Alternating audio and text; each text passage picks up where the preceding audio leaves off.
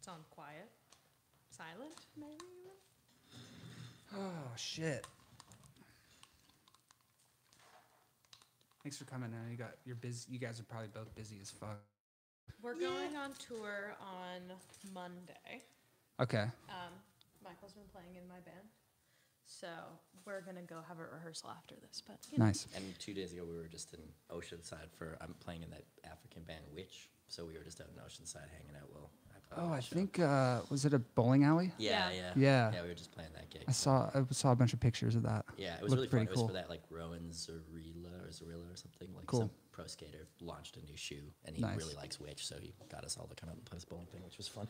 Oh yeah. Yeah. Are you the only person with no headphones on? Are we gonna do the headphones? Yeah. You don't sure. have to. I- I It's totally it's totally an optional cool. thing. Yeah, yeah. I want to fit in. You're gonna be the cool guy with no headphones. No, I don't feel comfortable standing out that much. Uh, what the fuck? I, I feel like I don't know you. Well, I feel like I know you. I know you, but I don't know you like that well. Ask. A, And- It tripped me out that you're Michael Rault because I listened to your album like for a long time oh, when Oh, it came out and was really into it. Nice. And you look different. Did you? I mean, Did you have a beard before? I shorter don't hair? think Or you something? Cover- have a beard before. on the cover of that record? I don't think I even had a mustache, and then I think I switched over to having a mustache at some point, and then I started not shaving at all, and now I just have a really shitty beard. Got it. Okay. Yeah. Because I like something. I, if you di- didn't tell me your name, I would have not Right. connected Yeah, the yeah. dots at all. It's also like that was just like that record came out all to come out and then the photo got taken somewhere in the middle of that period of time. So even like that photo it was even older than like when the record came out. So I Yeah. feel like I'm just a lot younger on that photo than Got I it. am now. Got it. A lot of life has happened. huh? Yeah, exactly. He's a hardened old man now. Yeah, exactly. So how are you? I know you're busy as fuck, right? I mean, I, I feel like I'm, you're always playing or you're always somewhere else.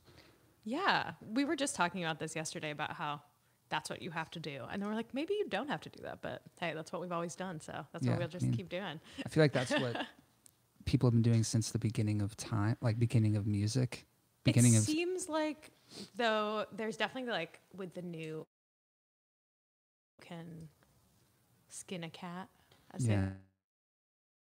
a true method to just get out there and be the traveling troubadour. Do you like music? Do you like doing that? Actually, enjoy being gone and doing shit all the time, or do you wish it was different? Um, well, I definitely loved it all. Like I've been doing my first band that toured was like when I was like 18. So I've been doing it for like 10 years. So I have loved it and I still love it. I love playing. I've always loved performing. But the traveling part gets like just more exhausting as you get older. Not to say that like I'm old, obviously, but I'm just like, okay, yeah, like we're going on tour on Monday. But I know once we're out there, there's like just always that like little bit of like dread right before where you're like, oh, I gotta pack, I gotta like, get everything together. Um, but actually being out there and doing it is so fun.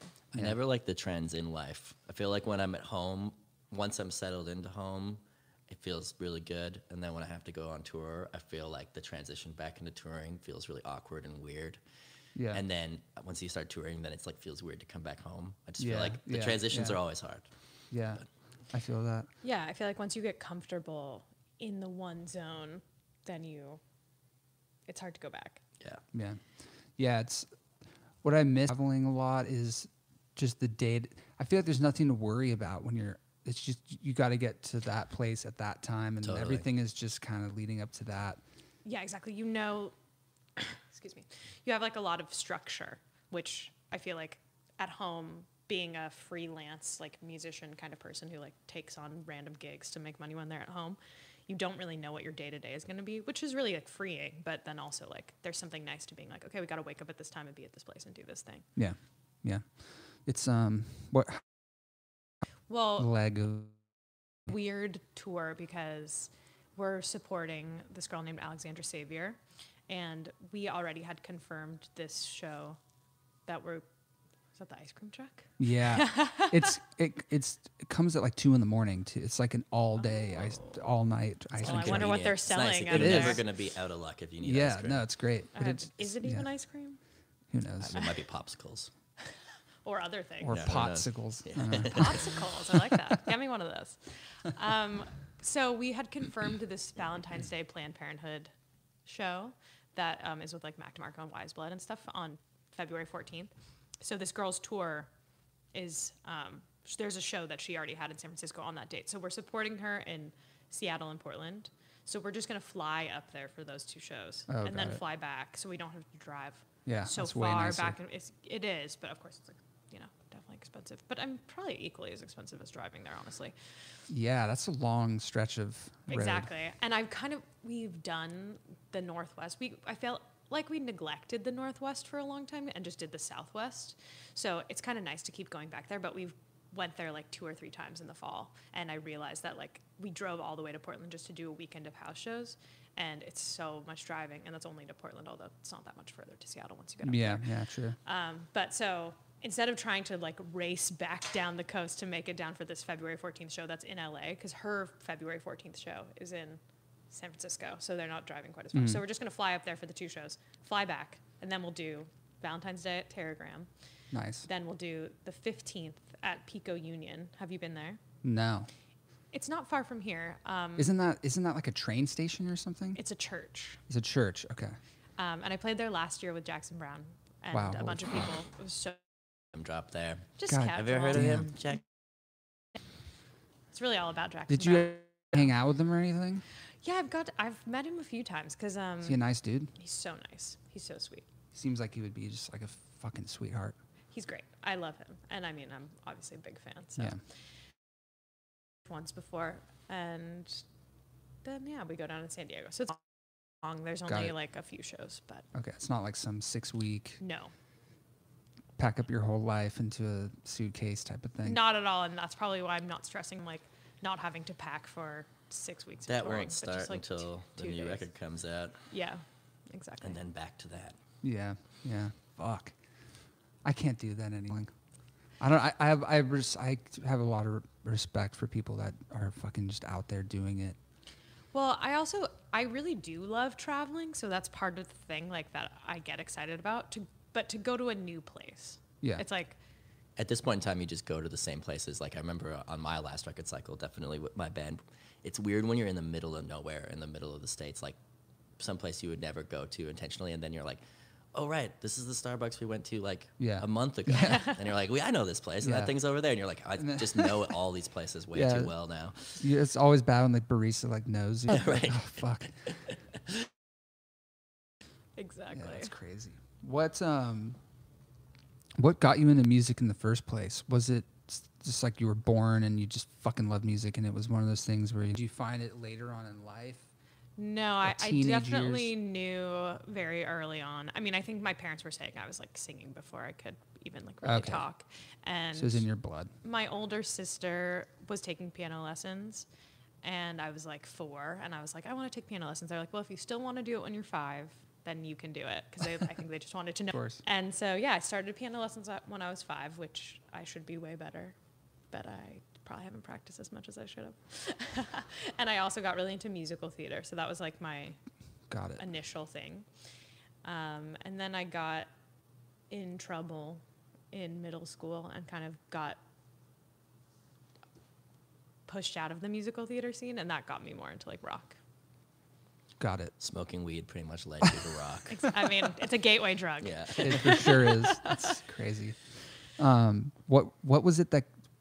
I'm always curious. What I don't know if it's a specific band or person or f- celebrity. What was it that clicked? That was like, oh fuck, this is this is what I like. This is what turns me on musically. Like, what the fuck? How did I not know this? You know, I feel like there's always one thing, or a few, a group of things. Well, I mean, I my personal tastes have evolved a lot, but I feel like the thing that I remember getting most into, like in high school, I guess that separated me from my friends and made me think like, oh, I might have something like tastes that are different than the mainstream. Was getting into like Patsy Cline and Got it. that and Loretta Lynn and like old school country music. And my first band was very old school country. Even older than that, we were kind of more going for like a Carter family type of thing Got it. but that was like the thing that showed me that maybe I was going to be into making music and doing something different than like all my friends because my friends in high school I mean I liked to go to like whatever cool bands were popular at the time like Yeah. concerts and stuff but my friends were all really into like the strokes or whatever yeah. which you know they're cool but like that never really like did it for me Got it. Got it. What about? I'm curious because you're from Canada. Were you born and raised there? Yeah, born in Edmonton, Alberta. Do you feel like it's much different? If you were raised here, would have you become like a, a different person? Maybe. I mean, so I, if I was,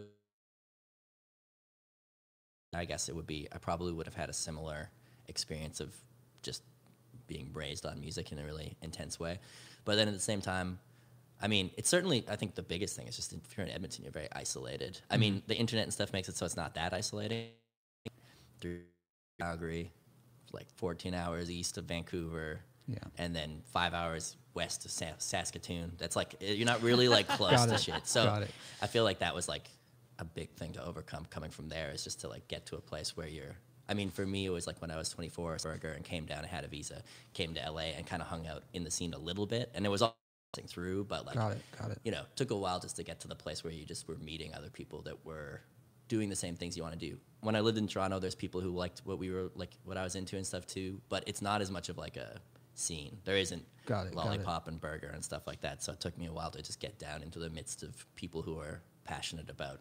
Is that things. would you say that was more constructive having that or some when you're displaced from it it almost makes the music better like It you like you can it's inspiring because it's like oh i'm so close yet so far away It might be and true. i'm not connected but i am because of the internet and I mean, about Edmonton. Grew up in the same scene as us, and then it was Peter from Homeshake and myself, Sean Nicholas Savage,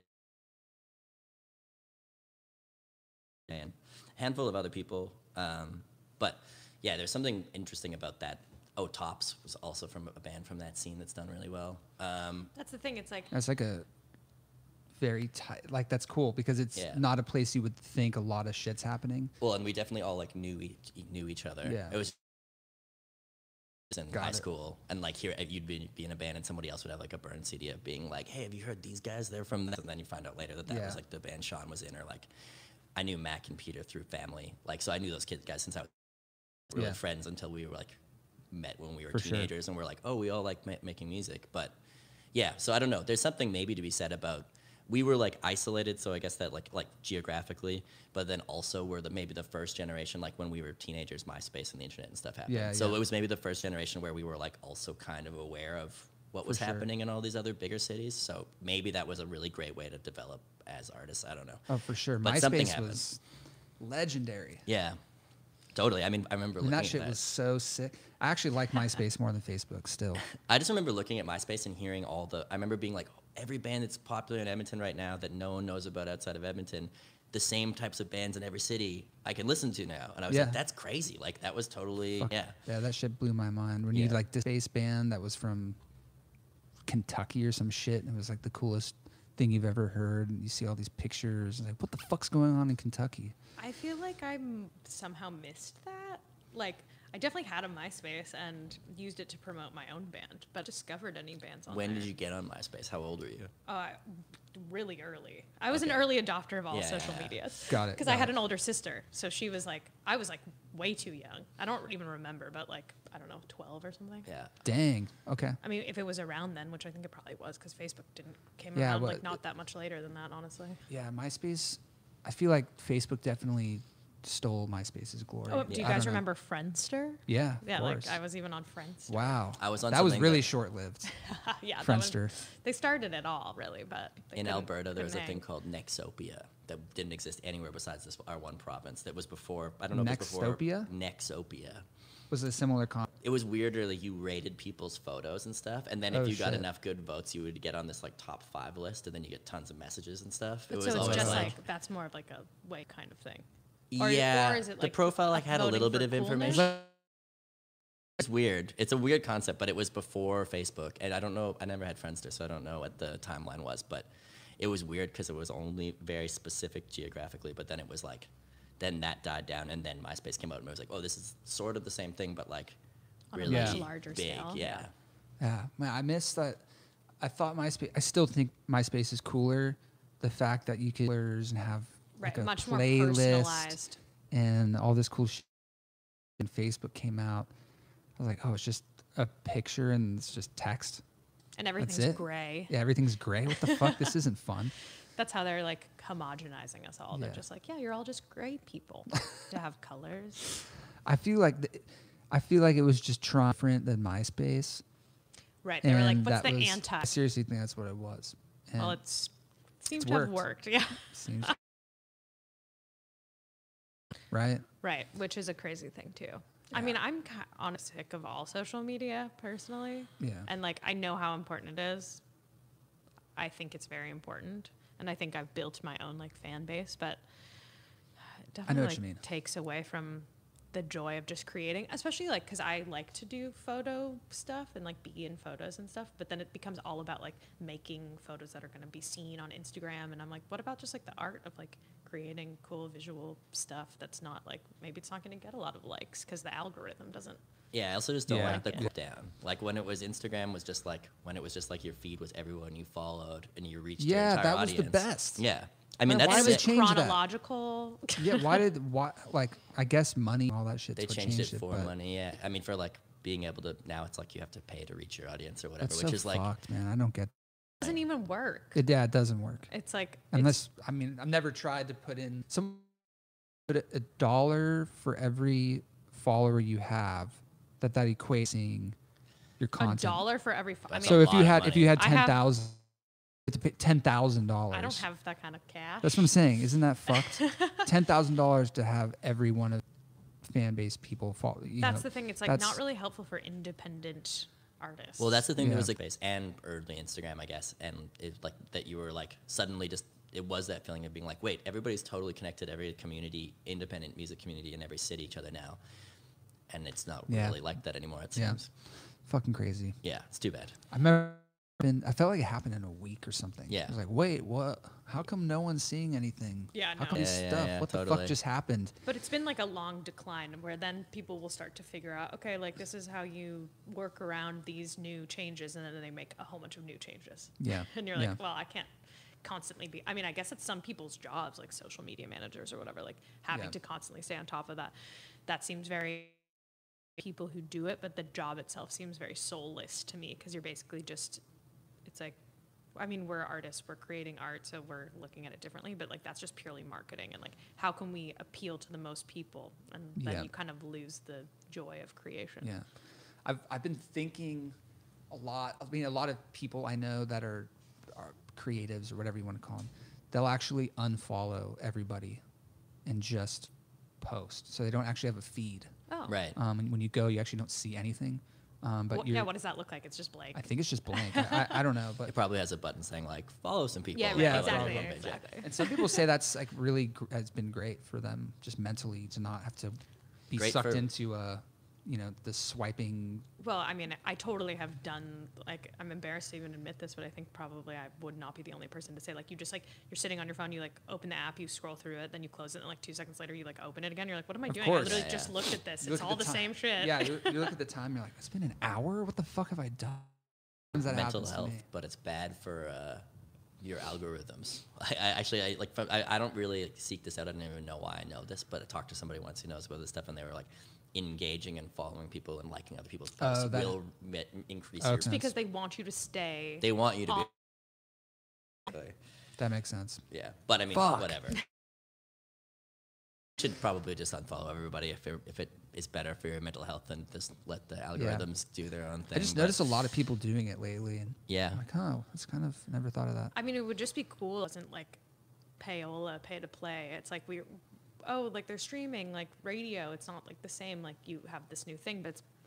I mean, I hope the heads back at Spotify don't hear me saying this, but it's like it ultimately just comes down to like a few small people who decide what everyone gets to listen to. Yeah. And social media was this cool way of actually connecting directly with your fans, and now Yeah.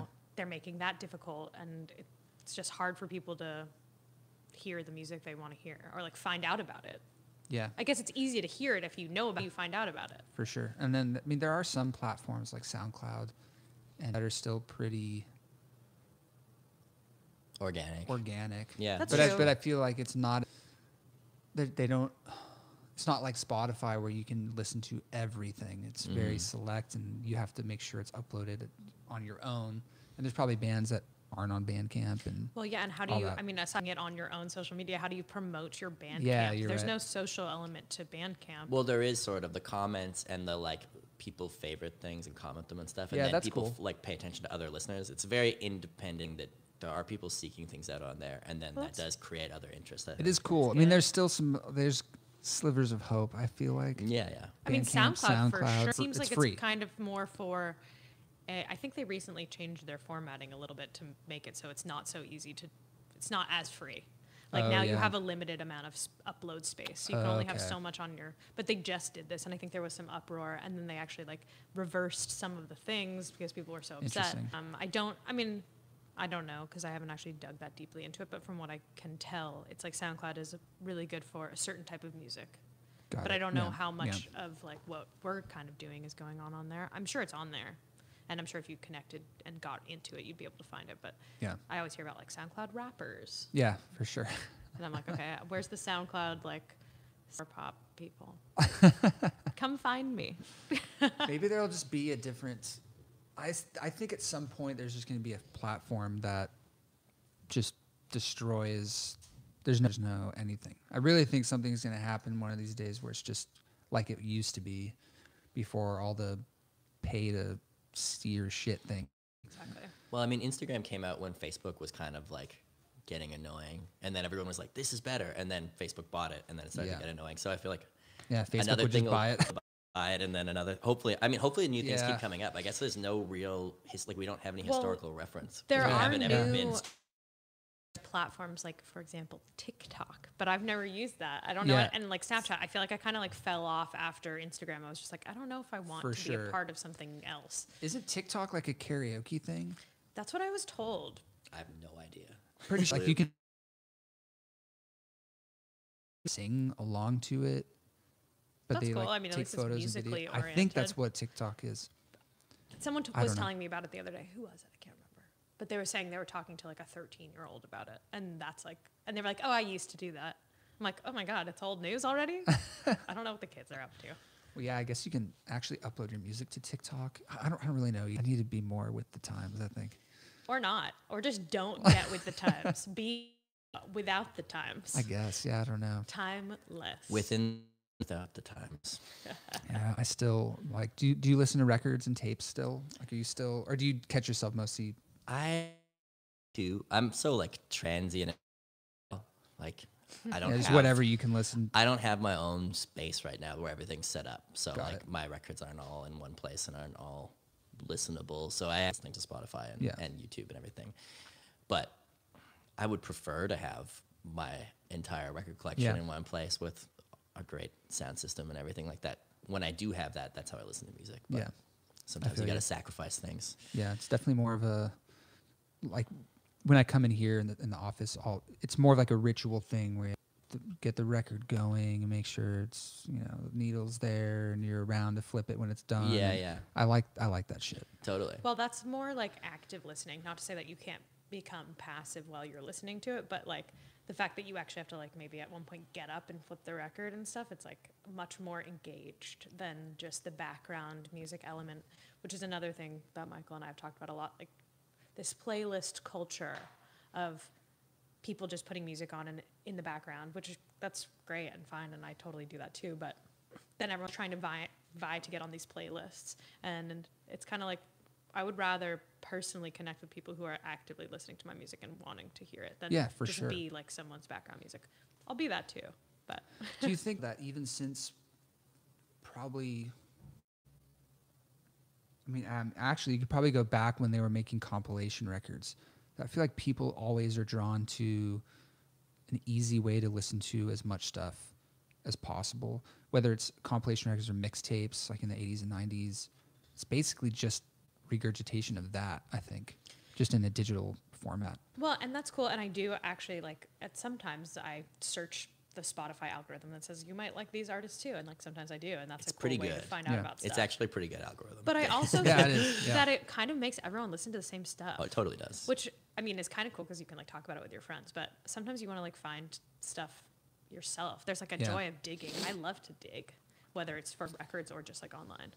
There's there's times I put in in the search bar on Spotify, like like um, there's actually a playlist called Sophisticated '80s Pop or something very It's very specific. and and I was turned on to it, all the shit I didn't know about.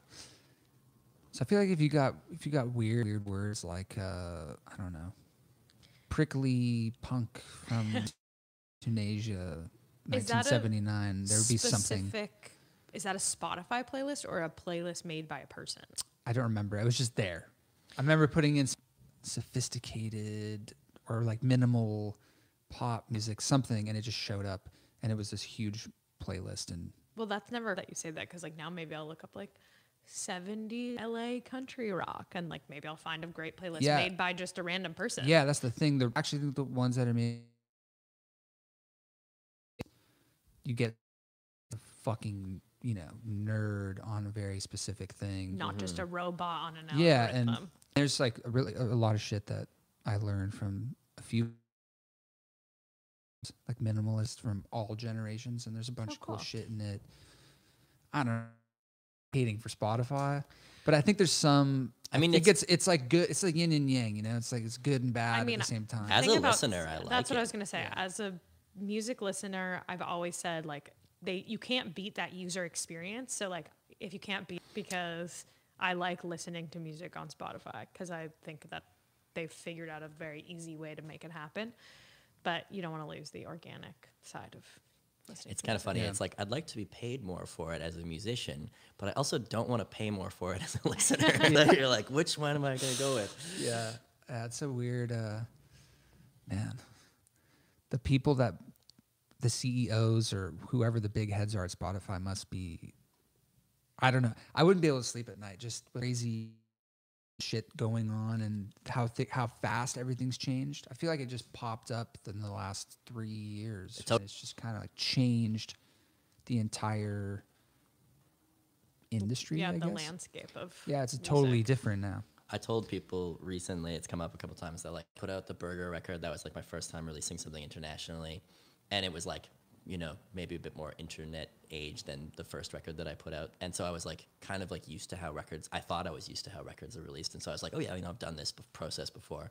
And then we put out my last on Wick and another international thing on a American label, and it was just like how much the playlist thing had become like a big part of the conversation was Oh, yeah. completely different than the last one. Just like a two and a half or three year difference, and I was like, whoa, it just feels Yeah. like it's a completely different world all of a sudden, which is cool. But I was like just surprised how much it was not the same. Like things are changing. are going. Yeah, the Mhm. whole.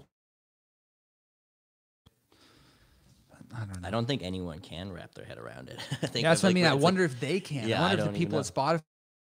Knows. I don't know. yeah, I must Right. imagine. I don't think. I mean, maybe some people plan for world domination, but like going back to like Facebook or whatever, and like having watched like the Social Network or you know Oh yeah, movies the like that. like, documentary thing. I don't think that they really plan.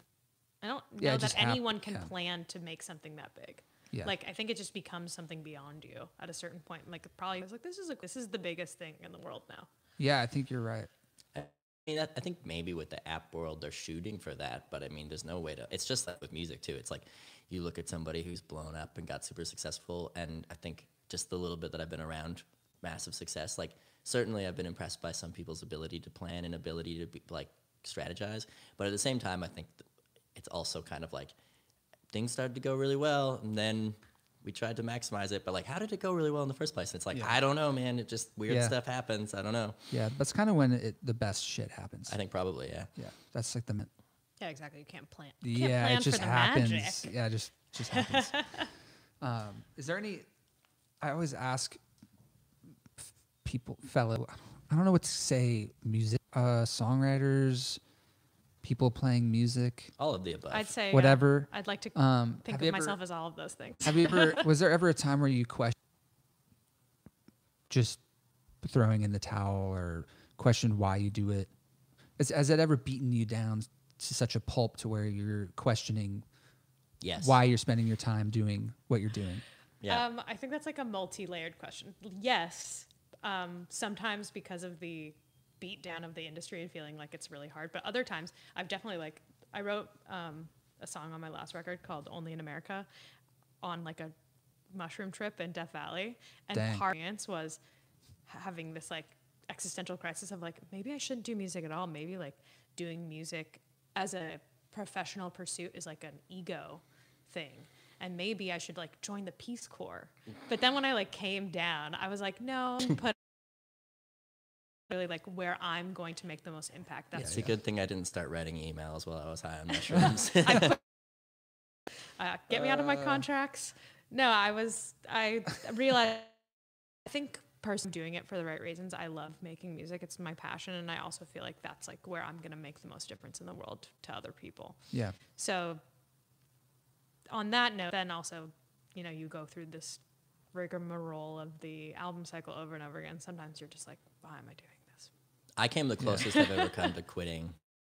The end of Oh, the like, at the end of the last record cycle, I was like, it was, and in retrospect, it was actually quite a successful thing, and like I had a lot of reasons to be optimistic, but a lot of things changed, and I kind of just hit this point where I was like, my band wasn't going to be the same band anymore, like I wasn't really,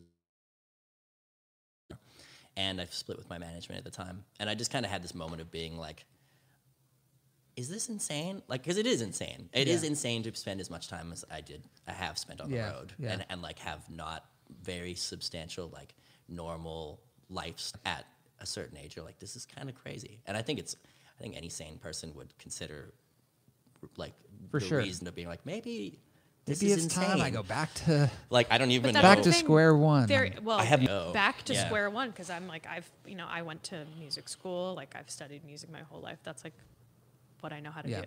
I could do a couple other things, hobnob in some other areas, but like I don't know. I've kind of spent my whole life doing this, so I'm what always else I into would working do? really hard at being a band leader and a songwriter and a Yeah. musician. So it's just like thinking anything else at this point in time is honestly like yeah, if you'd feel like you, you're giving up. I'd be going to first year at university for something.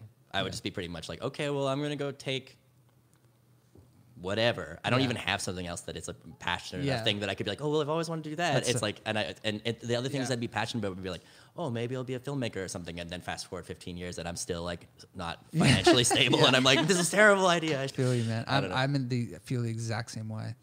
I don't I don't know. There's times where I'll literally just I don't know. I get I, I almost question every day one, one of those types. Um, but I'll I'll go to of thinking of what it would be like if I was like a, a healthcare physician and living this very straight laced life and town somewhere and I'll look up like I'll, I'll sit and like write it all out and like just have this grand plan I'm gonna become a normal person. And then the next day I'll wake up and be like, what the fuck? Yeah. Yeah. So I, well, don't, I don't know if I the sometimes debt I- from yeah. medical school would be Yeah, it'd be insane. yeah. It'd It's like you you honestly can't do Or that. Maybe you could, not to you know. I don't want to shut you down in your No, normal no, life pursuit. no. There's times I thought of opening up like a like a little snow cone Oh, that's cute. truck at the in, at the beach in Florida or something, and just like living in a little hut and just selling Do the snow banana cones. stand kind of thing. no, just call it off, change my name, just fuck, just New identity, fully. just like never touch an Plastic instrument again. surgery. Someone's hard. No, no. no. No, not me. You must Just be like, you must- confused. Yeah, uh, yeah, but I don't know. I j it's just hard. It's it's not. It's bar- career paths, quote unquote, that really is just. There's no straight road. There's no. I, I can't even see a foot in front of me. At least. And you can't my really try to follow. Like I feel like people are always like, "Well, what did they do? What did they do? I'll do what they did." It's like Yeah, everyone has their own path and differently for everyone. Yeah. So you kind of have to make your own game plan. Yeah. and more and more, I mean, I've just realized that like ultimately, you're just gonna live for as long as you live. You're just gonna be on this plane for a while, and you just kind of have to be like, okay, well, I like making music, and somehow I've managed to av- like avoid having a real job and put a lot of my time into making records. And That's I think cool. I've made better and better records. So it's like I'm probably doing that. Yeah. Maybe one of them will blow up at some point in time. Yeah. Maybe not. I don't know. But it's just like I can't really think of anything else I feel you. better to do. Like we're here having this conversation because we're all in a place where we've like gotten somewhere. We clearly have people that are out there that want to hear what we're doing, and we want to keep doing that for those people. And I think inevitably it will continue to grow. We have no idea to see into the future of what that's going to look like, but Yeah, it will what I go mean. somewhere. There's no. I feel like the. I don't know if it's the same in Canada, but at least I I grew up in the early in the '90s, and it was classic. You go to college, you do this and you Mm-hmm. do that, and then everything. It's like this very like you just. Even if you were making music, you try to get signed to a major label, and that there was like yeah, th- true, and well, that's just been yeah smashed. And I mean, yeah, a lot of those status quo paths are like not really there. I guess I don't know because Yeah. I'm not living in a more normal life, but I feel like I hear people saying that it's like yeah, it still doesn't. things that seemed like guaranteed paths to like a regular middle class lifestyle don't really exist as much in a lot Yeah. of places. I guess. Yeah. Yeah, I think you're right. Especially at, in areas like this, it's there's so much competition and it's, it's sprawling and it's fucking insane. Well, I definitely think like the future that was being laid out for us as kids in like the 90s has changed a lot and yeah, there was like some sort of promise of middle class security and that seems to be shrinking. I mean, I guess we'll see what happens in the election and in the future Yeah, there's the a lot of moving parts. Exactly. Like I mean, things have changed a lot, but who knows how it's going to all play out in the end. I always well. uh, uh, the only thing is and I don't much anymore. I, I did more like in the last two years, but it's like if you aren't happy, if you're not happy doing what you do, then you can't provide any sort of anything for anybody. Like you're just doing the world a disservice if you're not happy just Yeah.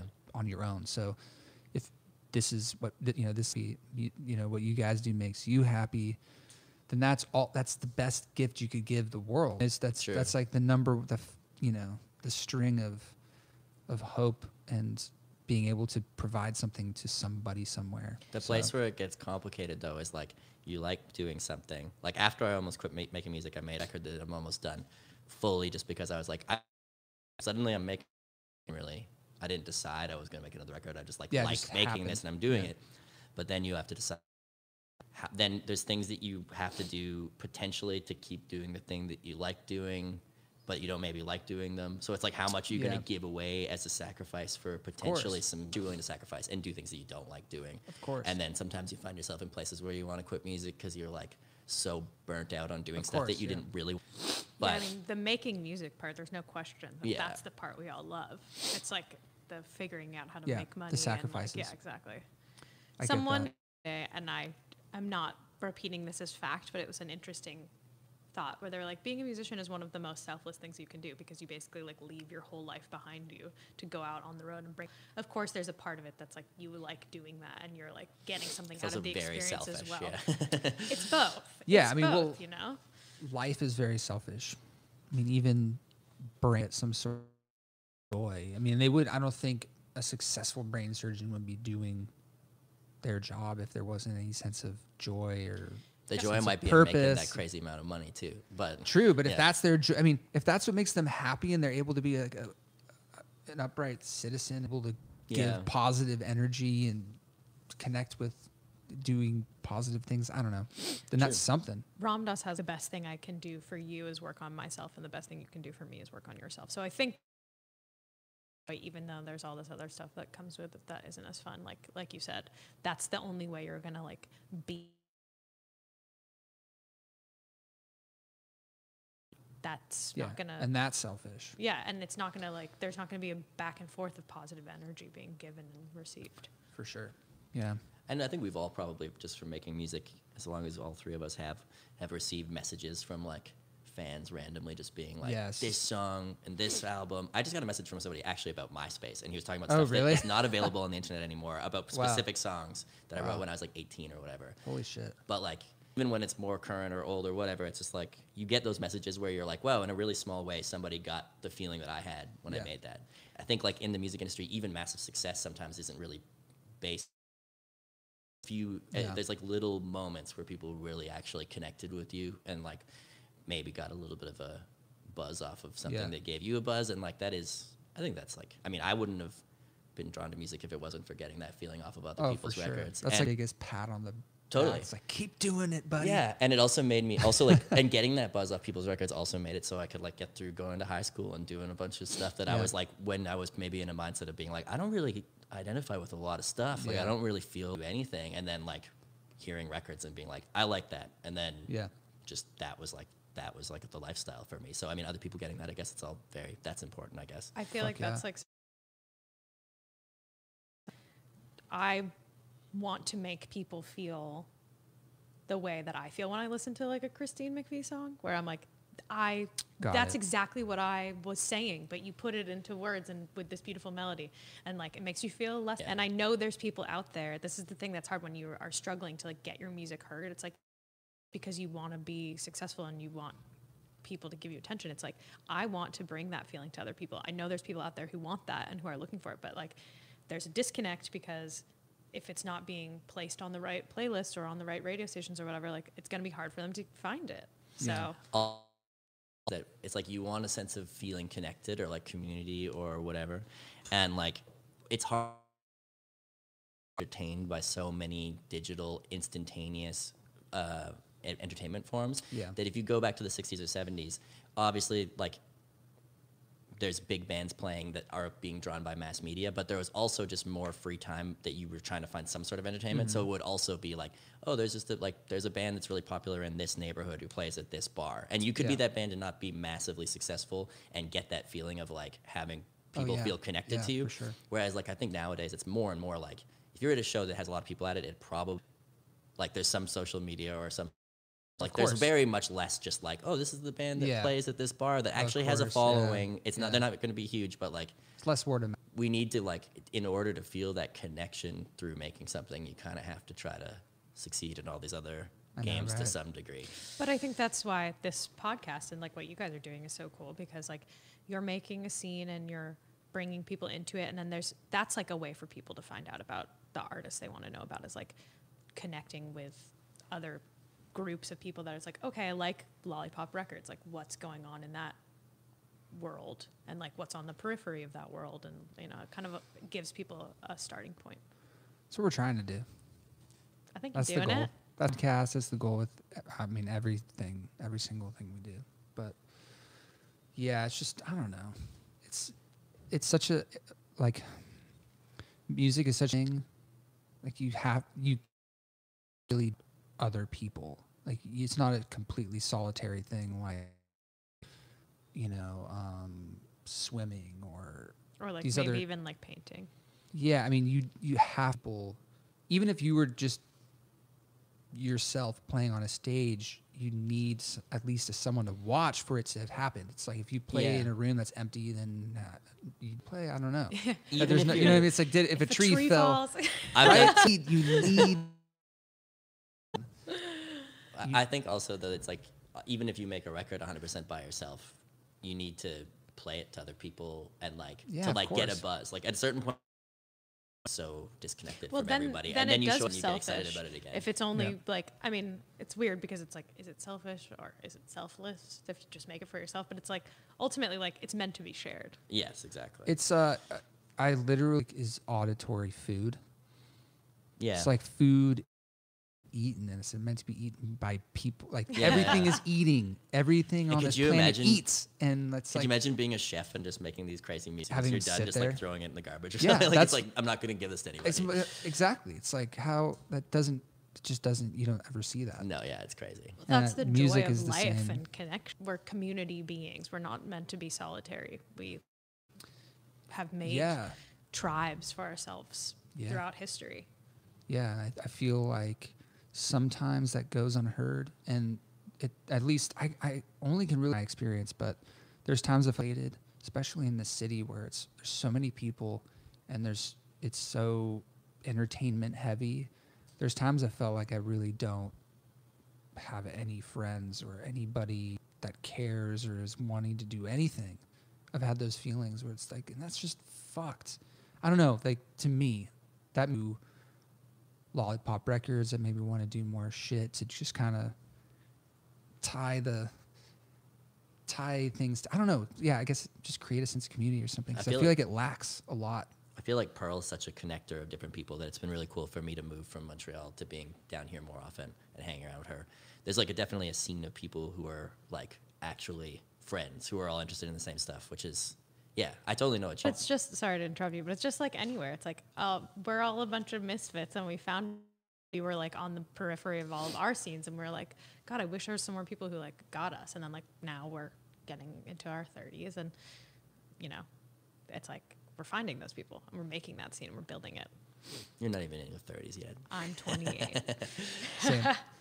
I'm 31. Just turned, right? That's right. Yeah. Nice. I just turned it. it's hard So to you were, remember so the you past. were uh, 80.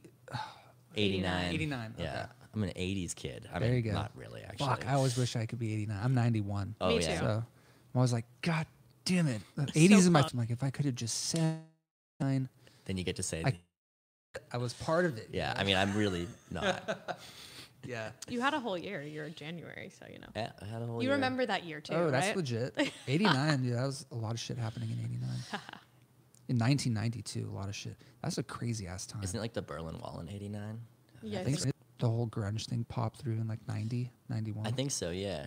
Yeah. I think there's like pictures of like Nirvana in like 89 when they Yeah. had different lineup or whatever. I'm pretty sure. crazy shit. Yeah.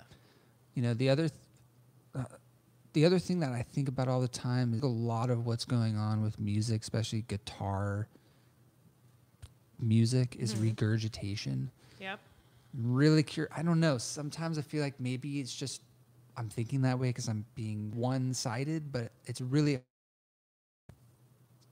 I don't know any bands that are like literally doing something so crazy that it's like seeing a new color, define that's like- genre, like Ben. you I do feel like it's like at this point in time, everybody's referencing something. It's uh, sometimes makes me laugh when you see a press report on somebody who's like, for like my music, they might be kind of like, oh well, it's just this, it's just guitar rock or whatever, and then they're like, but this is really futuristic, and I listen to it, I'm like, it sounds like like certain pockets of the 70s and 80s. Yeah. Like it's really not like even when it's like, oh, it's crazy experimental, like new wave electronic stuff. You're like like Devo or like like it's like oftentimes you're yeah, like there's certain bands Yeah, that existed is. 30 years ago. So it's like really, I, I, I don't know. For me, I more and more see it as like it's not really about creating something new. I mean, language, music, all these things that we've developed as humans. It's like we've developed these systems, and now we all, unless we're going to completely wipe out the system and try something like invent a different scale or like Yeah. embrace different like half Yeah. like step tones and stuff like quarter like you're pretty much a little system and you're kind of like you're gonna be attracted to certain energies of like certain bands and then you're going to be like a continuation of that energy. Yeah. And it seems sort of trivial at first, especially in a time when you're like everything's so accessible. We can find all the original records that you're inspired by on Spotify. We can find everything. But at the same time, I think if people don't do it right now, it will become like it'll start to die out. Like Yeah. as even though like influenced by a really huge band from the 60s or whatever, it's like only so many generations before if nobody was going to keep doing that sort of vibe that anymore. Yeah. And maybe it's on Spotify, but they're not going to search for it. Yeah, And it's for like, sure. or it's on some, like, but I think you kind of have to carry it for it. I think it's more important than people maybe give it credit for. Yeah, I agree. Lewis Pesacov, the guy who produced my album, was saying that he thinks there's like a lot of weight being put on like novelty or something to be different just for the sake of being different, and that it's kind of about more about finding your in the genre that you want to Yeah. pursue. Like course. guitar music obviously is like a wide one, but it's like Yeah. do you want to like I said like 70s country rock or do you want to do like 80s new wave or whatever. It's like and then you kind of like draw on different elements and inevitably it's going to be unique when you put your own voice and your own spin on it. Yeah. And I think that's kind of the most important thing instead of just trying to create something new that's different for the sake of being like this is its own Yeah, thing. yeah, and it, it's that's fatty. I feel like a lot of that stuff too. It, I feel like even the bands are, were to do that would it would be cool. and They would just fizzle away. Like, Exactly. w- You want to make new, you want to make like eternal. And like, we Yeah, think about you a go. really good That's a good- drummer feel like, like a certain like beat that you've heard a million times, but he's got a really good pocket. Yeah, and you feels hear it and you're like, is there anything new about it? It's just the exact vibe that I want to hear. That's Yeah. like where I want to live all the time. Yeah. I just want to be there. All,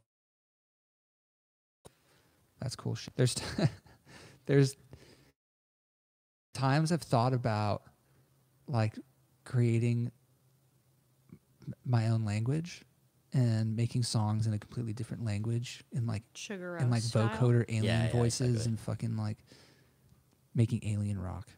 that's cool too. I mean, do it. Honestly. Yeah, it's just but If you're tired, it's worth no, it's all it's a, it's just a thought, and then I end up like, eh, it's, Then you're like that's still a lot of work. yeah, it's a lot of work for. I'm not sure what. There's also something to be said for like music kind of comes from a place that isn't 100% intellectualized, I think. Like I mean you can be, but I think for me I'm like it's a feeling thing and so like I'll come up with maybe an idea like that that's very intellectual and I'll be like, "Oh wow, this is like such an interesting idea." And then I'll like get on a guitar or an instrument and I'm like Fuck I just that. kind of feel this, Yeah. man. This feels cool. And you're like, That's well, that kind of isn't really a crazy, wild outside idea. And you're like, really Yeah. feels good. I don't know. I feel like I don't know if it's the same for you. I feel like why I personally like music is that it turns off what's happening up here, Mhm. and it's more like just things happening in here. Yeah, it's like, It's like a switch. meditation for sure. Yeah, it's and- like off and just kind of letting your just being in the moment and that's Yeah. like kind of what life is about being present it's kind of hard to do that and playing music 100% takes you to that place and it's the best it's yeah. How do you be in the moment when you're, especially when you're playing with somebody else? I mean, you have to be. There's you. I'm more and You know, more. it's intense. as I get more and more sensitive to how I want things to be played, like on my records and stuff, like I've more and more realized that like any moment that I'm thinking beyond just whatever amount of brain activity is necessary to like move my fingers on a keyboard or on a guitar is like a little bit off of the feel because I'm not. Uh, it kind of takes all of my like whatever processing power be on it. Of course. And if I start thinking about like, oh wait, did I do that thing where I was supposed to send that guy that thing about taxes or whatever? it's like if I listen back, I'm like, that wasn't as good. You didn't play Yeah, as well in that. Exactly. Moment. Yeah. Oh. Yeah. like 100% there it's it comes Yeah. across For sure, especially with the people you're playing with too. There's times like uh, if you're jamming with somebody, like you can catch thing. totally It's almost And it- impossible to be because for an entire song. I think it's almost like you just improve the amount that you're like focused from well it's throughout your life. Similar guess. to Yeah. actual meditation where it's like you're gonna have other thoughts come into your mind but how effectively are you able to push those aside for the moment Yeah. And maybe Yeah. there's absolute masters who are maybe that's what like legendary greatness is. Yeah, is that's people who like- just 100% in it all the time. Yeah. Yeah. How Oh. much do you think is like drug induced? I mean, certainly You all know, this. I Most always of think, the like- stuff by that a lot of the time. I think of like if you were jamming, if you if you're like in a room, I feel like he'd be. I don't know. Well, he was definitely on He acid. so- definitely was on a different, like you know, on a Stevie Wonder is like one of the only people I can think who has like that deep vibe that, as far as I know, he didn't do a lot of drugs, but maybe Yeah. he was smoking weed. I don't know. I know that there's the famous like John Lennon and George, uh, sorry, John Lennon and Paul McCartney are jamming with him. I haven't listened to it, but people have told me about this. And apparently, at one point, you hear John Lennon offer him some coke, and Stevie turns it down. So I'm assuming that he wasn't a big coke head, but maybe he was doing other stuff. I don't know. Interesting. I feel like of all drugs, cocaine is probably like the least one to actually get you out of your head. But people have used Yeah. it. People have used it a lot to make some cool music, though. I'd say. That's true. but it's just a I, would- different when. I, when I- whenever I, I feel like I don't I don't know because I wasn't around in the seven. Like a lot Not of the a little bit. I wasn't. Sort of I wasn't at all. I wasn't at all. But I, I, I, I'm like, I feel. I listen to music from that those eras, so I'm like, I can imagine. There's sometimes I'll listen to specific upbeat '80s pop songs, but like, this is just, this is cocaine. This is Like, drugs. this is straight cocaine. Yeah, yeah. To the brain. If know? you like watch this, Fleetwood They also Mac talk about like live cocaine videos, mixes. oh man, yeah, I feel like cocaine had an era. uh, def- it might be having a new one now. Yeah, for sure, for sure. A lot of people are doing it, so it might it might be influencing the it's music. in possible a it way. actually never even stopped. Yeah, Yeah, that's yeah. true. I feel like something happened in the '80s where I can just feel it. I don't know. I haven't done coke that much, but sometimes I'll listen. Oh yeah, like No, this it's is very clear. for sure The energy. what's going on. well, they say this like I, you know I've read deeply about like Laurel Canyon in the '60s and then going into the '70s and Manson and all of that, and basically like people were really open. Everyone was taking psychedelics. That was the thing. Come into my house, it's fine. And then that kind of turned. Charles Manson happened. People started being more paranoid and doing more cocaine, and then like that community completely changed, and it wasn't like open door Dang. policy anymore. It was like a totally different vibe. Yeah, and the yeah. music changed a What's lot. What's his face? What's the guitar player from the Eagles again? Famous guy? Glenn Frey? No, the other one. Oh, Joe Walsh. Yeah, that one. that quote from him when he says uh, that he was like, "Yeah, it's funny when I stopped doing cocaine, I just didn't need to own a gun anymore," Uh, I never heard which that. is so terrifying. Fucking Yeah, that is hopped terrifying. up people with yeah, deadly coke weapons. but yeah, Yeah, I mean, I heard that the Rolling Stones, when they tour, I heard still to this day they have a crew, like a fucking army, like fully weaponed up. Who is this? Which band is the? Stones? Oh Rolling yeah, I mean, Like they have an actual fleet of like army soldiers with fucking rifles and shit that just kind of trail behind them when they, as they drive and That Well, worked so need well to- for them last time, just huh? kind of walk around. like Altamont. They Oh. love the Hell's Angels well now, or but whatever. now they just have actual security firms that are like a little bit less rogue than having the Hell's Angels come down and do it. I mean, you need to have protection, I guess, if mean, you have yeah, that I much mean, money. You have that much money, people want to Yeah, for kidnap you sure. and hold you ransom. I Yeah, mean- they got to be worried for their safety. Hold you for Totally. ransom. I, I have friends who are obviously far less successful than the Rolling Stones who have really scary like stalker situations. Yeah, That's real. I've heard It's stories super real. about who get like people being like kidnapped early on in their like like stardom and stuff like that where it, like nothing nobody that we know and also this is all hearsay so i'm not going to say any specific names Yeah. but i have heard these stories about like a weird transition of like when you're getting to be very big that you hit the place where you're like oh wait i'm not actually safe to be just like fully out in the public. yeah i mean this is like massive stardom i don't think Yeah, yeah, um, yeah. anybody i hang out with is like not at that like level, but- Justin Bieber before he was. yeah, yeah. I think like I type think a band like that, it's like at that level of success has to like a weird transition into being like, oh wait, I can't really just hang out because like Yeah, it's a little bit dangerous. Now. yeah, yeah. Those people though must somehow I mean this like massive stardom like it must tap into something I, I don't know just like people connect with those artists like so deeply. I don't know if it's the art, I don't know if it's the marketing, I don't know what it is, but I mean it must be crazy to be someone where like everywhere you go people recognize you and Yeah. you go to you play a show and that you have thousands of screaming fans and, Yeah, and yeah. it's a totally different thing. I think if you do the road the best out of everybody, then you get the most fans. Yeah. I what I feel like a lot of those, maybe not. I feel like artists, big head type people. There's just less and less of them, right? I, I feel like it's just everything is so even it's in less film. about art though like i mean now you have the kardashians or whatever Yeah. like influence it's like it used to be like to become a celebrity i mean obviously there's always like models and beautiful people but like you had to like do something and now it's like all you have to do is just like exist in a way that gets you a lot of attention and that seems to work Yeah, that's I don't know. I just yeah, that's strange to me. Yeah, all the celebrities pre like 2010, 8, there's they did something great. I mean, you know, maybe not all Or they of did them. maybe not all of them, but they did something. that something. Maybe it wasn't great. Maybe it was so bad that Yeah, yeah. that's you know I exactly mean? but at least they were like tied into an art form Yeah, I mean it's it's They had to at least pretend they were an artist.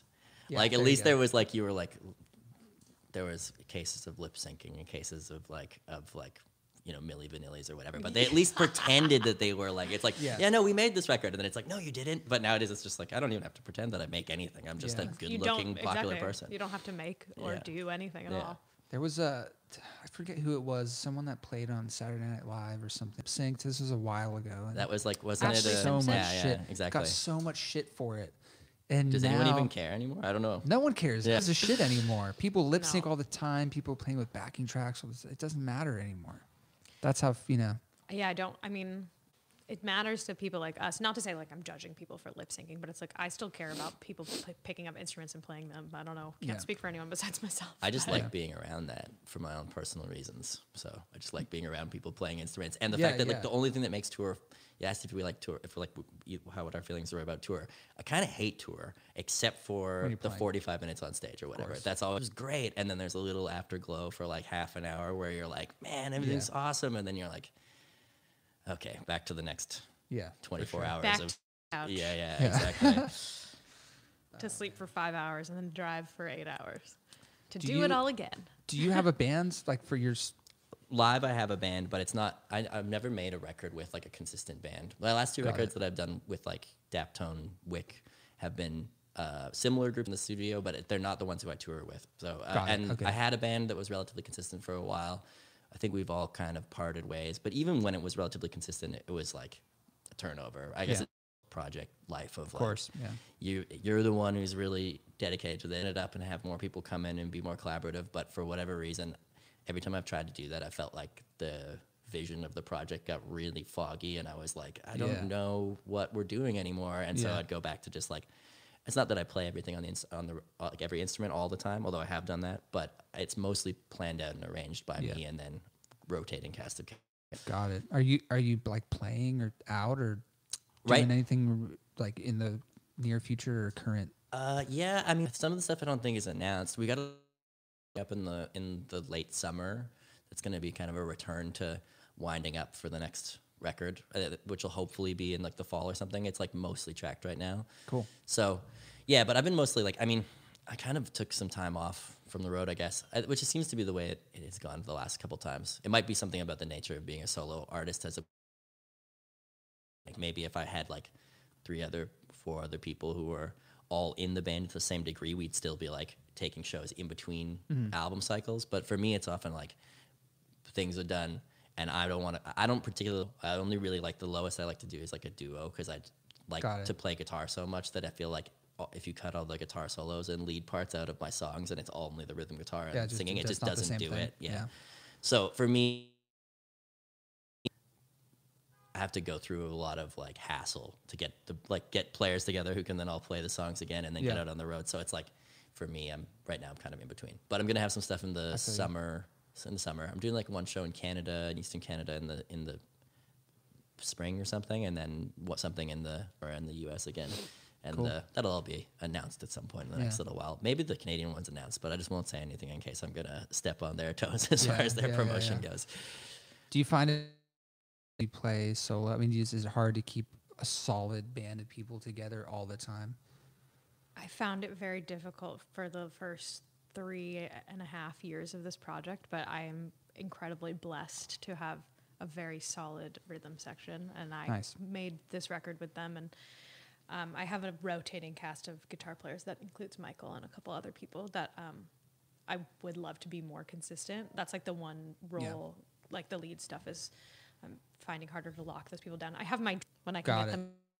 You know, everyone. has Which we're other doing for this upcoming tour, or at least for a couple shows. We're about to do some dream team. with Catfish Nice. on pedal steel and me on lead, and then Ryan and Dang, Dustin Pedal on Steel Live is section.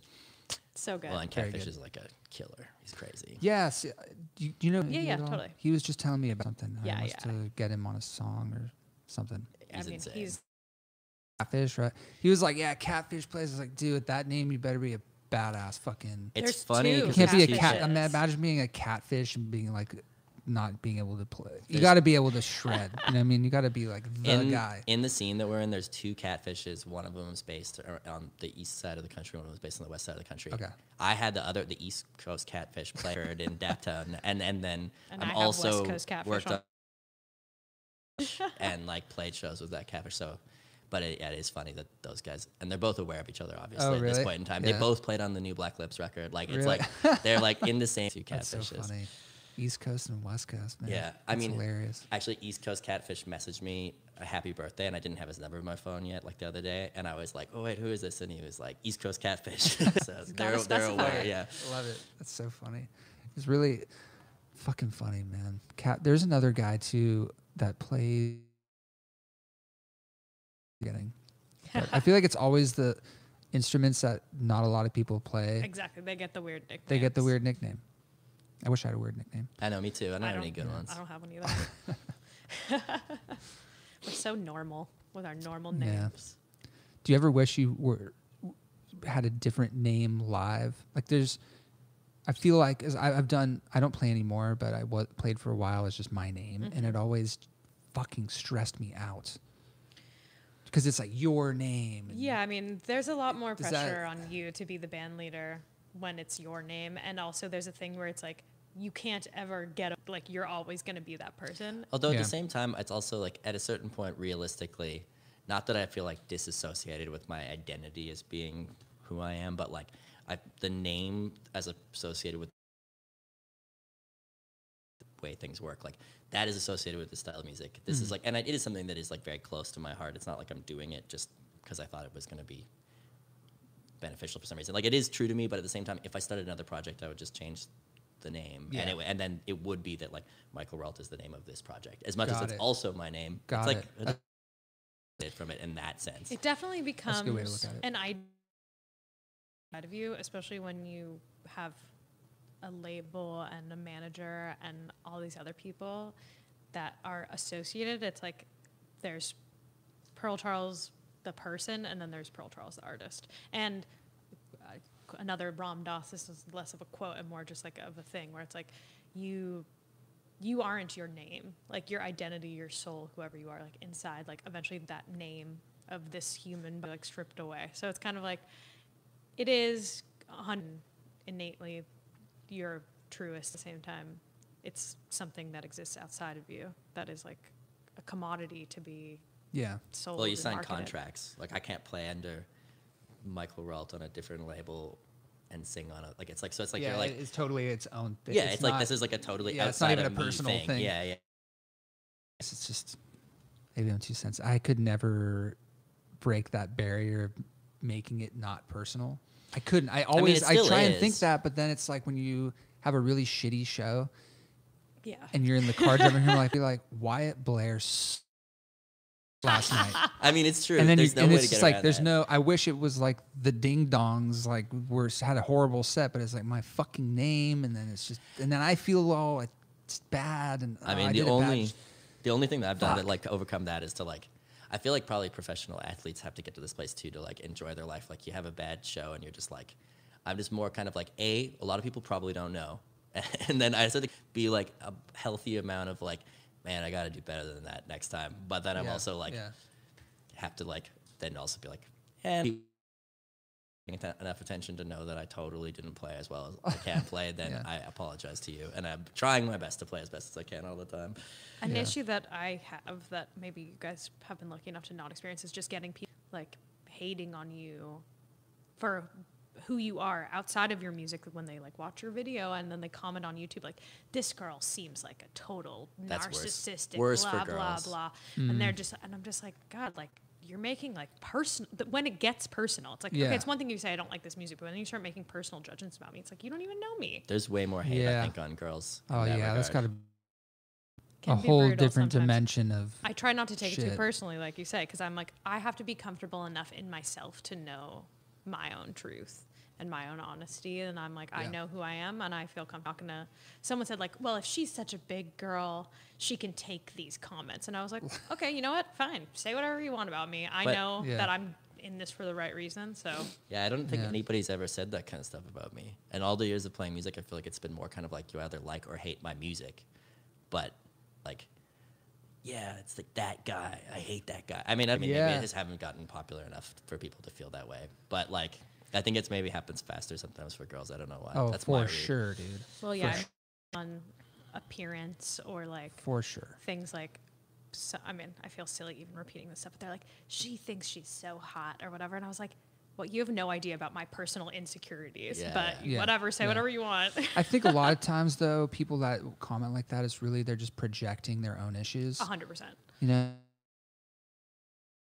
Oh, Yeah, you can't right. take it. You're I mean, right, also, who you know? even has the time to be like criticizing people on the internet? That's what I'm saying. It's, it's I don't know. There, I've actually had those experiences myself. Not so much on appearance. Two albums I put out were specifically supposed to be funny, like comedic albums. They weren't serious at all, and didn't understand that, and they just thought it was like people would be like, "This is I don't get this. This is horrible. Why would anybody listen to this? This is bullshit." And I was like, well, it's supposed to be fun. It's not supposed to be serious. Like, it's not supposed to be like the best album we've ever heard. It's supposed to just be like a funny, you know, Enjoyable thing. laugh and Yeah. you know what I mean. And so it's like that. That made me bum. Like, put that. Um, that must have not come across properly. I mean, to those few people. Yeah, I mean, you can't win them all. yeah, that's what it's I it's. always say. I can't. Oh man, that's got to be fucking rough though. I can't. I feel like women have a whole different dimension of shit. Oh yeah. You gotta have a thick skin, man. I mean, being fuck. in the public eye to any degree, and like we've all chosen on some small, we're all hoping to grow to a larger scale. That that's part of the deal. It's Yeah. too bad that people, you know, need to cut other people down because they're unhappy with their Yeah. own lives or whatever they're doing. But the more secure you get in yourself, the less those things bother you. But Yeah, of course, they bother you every time. And maybe hopefully you're spreading that kind of vibe of secure energy to people. Yeah. Maybe I don't know. Hopefully. But no, I've said that before. I'm like, I can't really see why you're hating on me other than like I'm trying to live my life in the way that feels most authentic to me and I'm pretty happy. So like if that's what's coming off that it's making you uncomfortable, then you should examine that within yourself. Yeah, like maybe, or Exactly. you know, Well, also be like comfortable in your own skin. you like I don't know who these anonymous people who are commenting like hater comments, but like I'm like if you want to go put out your own music and put it out there, then like I Do guess it. open exactly open yourself up to that kind of criticism in return. Yeah. I would never do that, so I just I guess I can't really understand. and then we can the just both privately mindset. dislike each other, dissing each other on the internet. Yeah.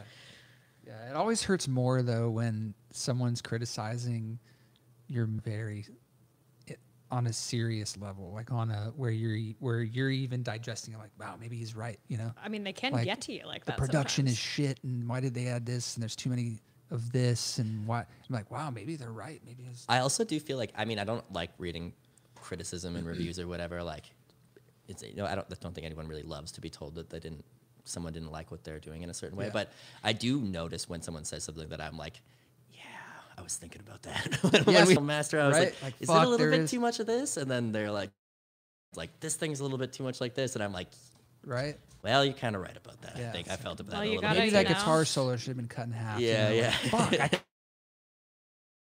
Yeah. Yeah. At that point, you just got to give it up. Yeah, you're Yeah. like, yeah, we're on the same. I feel like the real critics will sh- say shit like that. Yeah, yeah, like for they're- sure. They'll be so they'll they listen so closely. Where and I kind of like that criticism, but it's all it's just a different. I don't feel as attacked. I feel more like fuck. Maybe I should have done that. Yeah. Well, you just But- think that they're right. So I- then I you're just think, "Oh, like- that." Well, I already made that in my like you know I've already made a mental note of being like next record I think I'm gonna try these things a little different.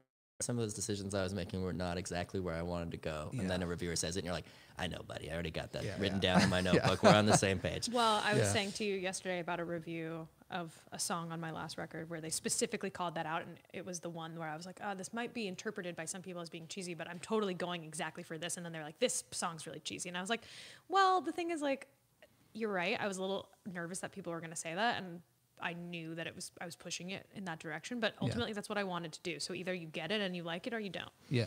Yeah. Like you could say deny that, but I Yeah. personally am a fan of the cheese. yeah. Me too. I love cheesy shit. I mean, the Eagles are one of my favorite bands. Oh yeah. No denying it. So good. I'm I- more and more a fan. Do you uh I make this reference and it pisses are, are you a big Pink Floyd fan?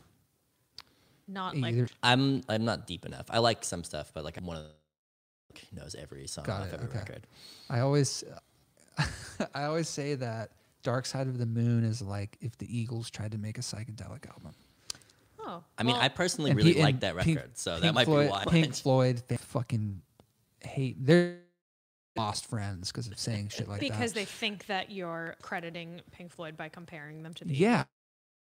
I'm I saying mean, no, it's the a Eagles' good thing, but it's, musicianship and like ability to craft pop music is undeniable. So like if you Yeah. don't like that, that's fine. But like there's nothing wrong with it. And Yeah. Pink Floyd Yeah. obviously has a side of them that is on that level of They like are I a mean that record massive is so pop. Like, It's it's, so, so pop, pop. but it also goes so far out. Like yeah.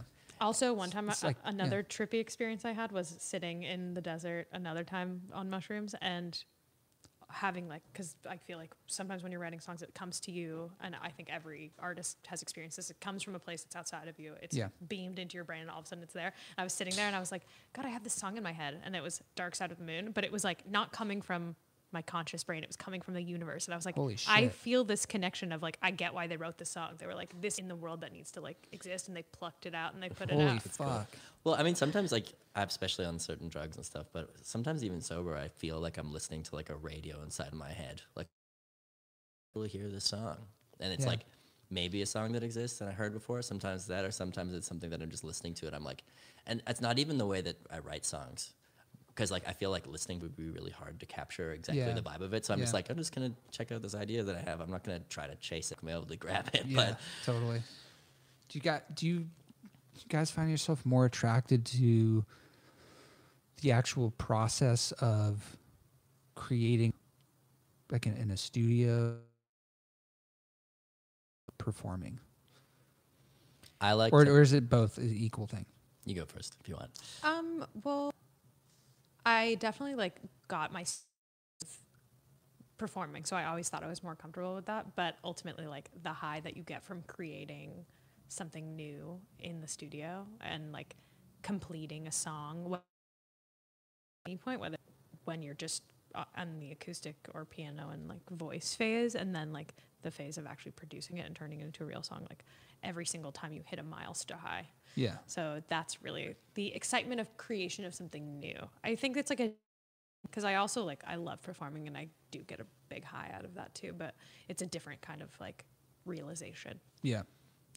I think my band good, and I think like it's been fun to play live. Like I, I'm not discounting that side of my existence as an artist, but I do feel like more of a studio guy, and I just love the feeling of like being in a place that sounds right. Like Yeah. like the the you know the room's treated or whatever, the speakers are set up nicely. Then Yeah. you dial in a sound in a place where you're feeling You what it sounds what like, it's supposed to sound like. and then you're Yeah. like on the exact same page as like what people are gonna i mean you know i guess it's not always the same in different setups when they're listening to the record later on and everything but for the most part you're like this is how this sounds and you're able to like, yeah i wasn't actually playing that that well and then get it a little bit better and like Mm-hmm. Be like i'm a little ahead and i'm gonna pull back or something i like that element because i just feel like it's very like it's like a real place where you're really actually making something Yeah. tangible and like able to like improve and hear what you're doing that Yeah, you don't like sure. and get to a cool place. But live is like, you know, live is a really good live show to a crowd of people that is really responsive in a nice sounding room or whatever, where you're like actually hearing things well on stage, which is so few and far between. But when you get to do that, when you're Yeah, actually connected to it in the right way, it's like I don't think anything beats that. So it's like creating something in the studio is like the ultimate realization of the song, and then every single night you're playing it live with obviously like less people and different instrumentation because it's almost impossible to yeah, you recreate that depending on what kind of records you make. But like my records are pretty like lush and have like you got to have like many a six layers. piece piano player. and Yeah, exactly. Player. And like you know, like Yeah, all these instruments. For my like- records, I need like four guitar players in a string section. it's It's just like not usually not going to gonna happen. happen. Yeah. So it's a completely different execution of your art. It's Yeah. like making it the best it can be on stage every night is like using what you have, whereas like like you know what is actually like available to you live. Whereas like in the studio, it's like you have multi-tracking and you have different days and different people coming in and out, and it's a Yeah. whole other thing. But you can make the song exactly what you envision in your head. Yeah. I always view like rooks making a film and mm. playing live like going a a Broadway play. Yeah, yeah, You know what I mean? exactly. Where they're both fun, but I feel like p- some people are more attracted to one than the other. Live, you have to use your imagination a little bit more. Like you're For like, sure. it's just a really minimal set, but they're supposed to be on the Golden Gate Bridge or whatever. Whereas yeah, like in the movie, it's like massive shot coming down from a know, right? helicopter of everybody on the bridge. Yeah.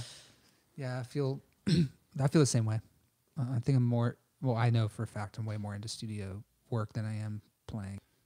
You get to be more imaginative. There's m- you're able to Yeah. be like, do we want it like this, or do we want it like this, and you can really imagine a whole different universe. Yeah. Whereas no matter how good your band is or how much gear you have, you're still going to be somewhat. I mean, I guess it becomes if you get really huge In the exact same way, because like he's making his record mostly to tape, and, and I more did not. and more live. the yeah, basis his of it's record's like a live little more together. live. Okay, got I it. mean, I'd say my we do bass and drums live, but like there's a lot. I think we do quite a bit more overdubbing than you guys do, and um, so you kind of get to pick your takes, and then we we kind of like Frankenstein Yeah, yeah, yeah. pieces together, Yeah. which is you know I think that's pretty normal in modern recording. But I'm kind of it's a like dinosaur in a weird way. I'm a dinosaur, but it is a little bit more old fashioned, I guess. every time you perform though it's like it's gonna be one vocal take the whole way through you're not like comping that is something that's just like it won't be exactly perfect because no one's perfect Yeah. There's a beauty to that for sure. I mean, I wish there was more imperfection on modern recordings. Me as too. much as I like having the control to be able to guide it closer to what my ultimate vision was, I also have a, more of a taste for more Yeah.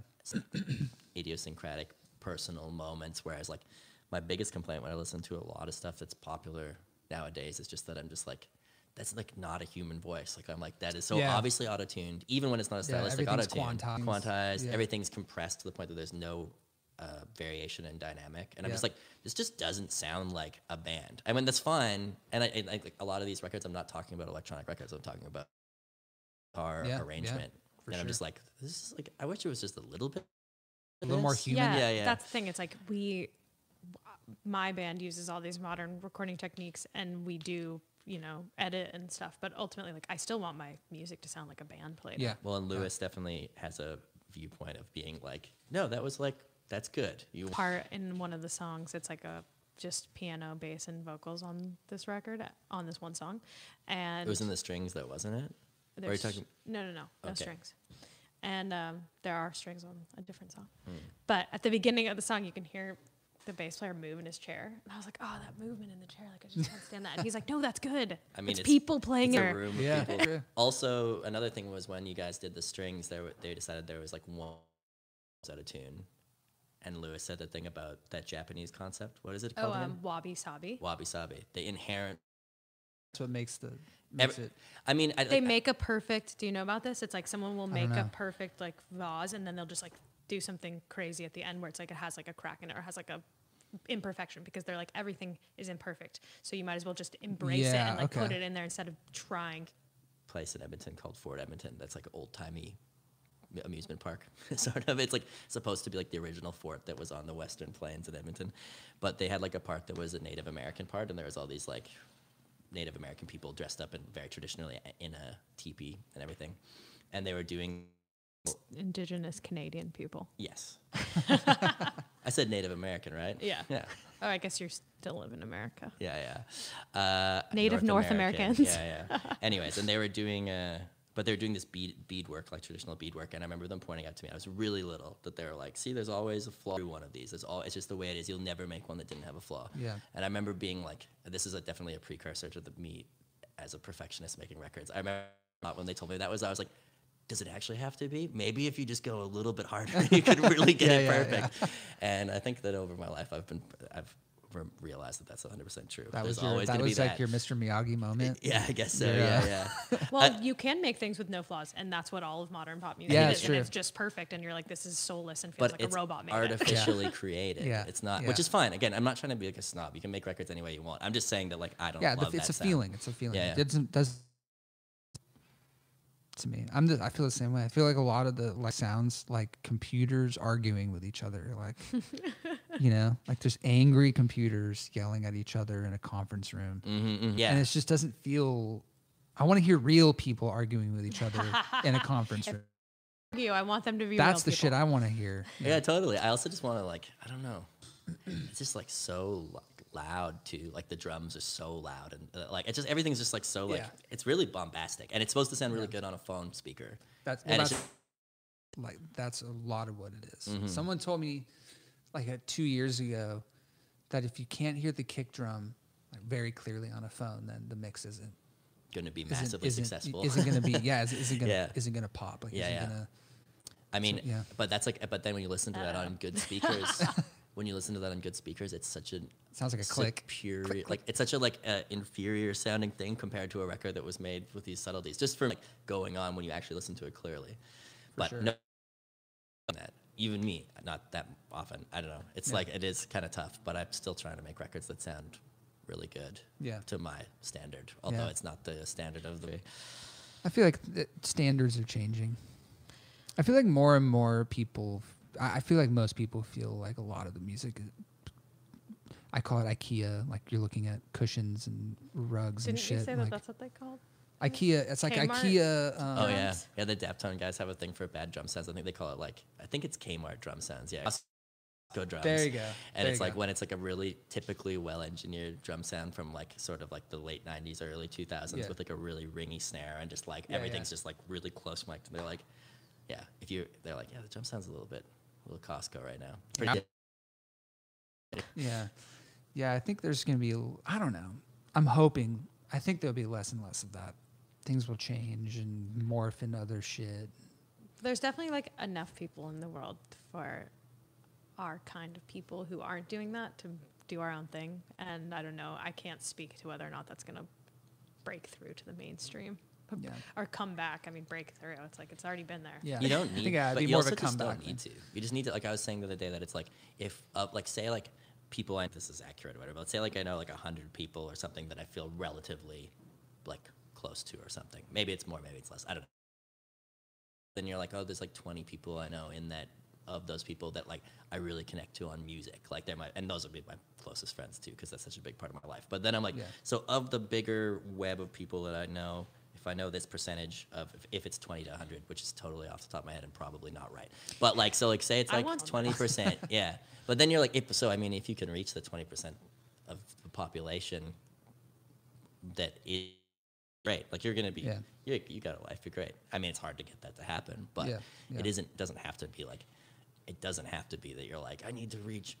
85 of like and i think a lot of the stuff we're talking about where it's like it should has to sound exactly like this is like the mindset of being like i'm Yeah. trying to hit 95% of the population's For like sure. tastes or whatever and you're like i mean that's just not going to be me ever i don't For think sure.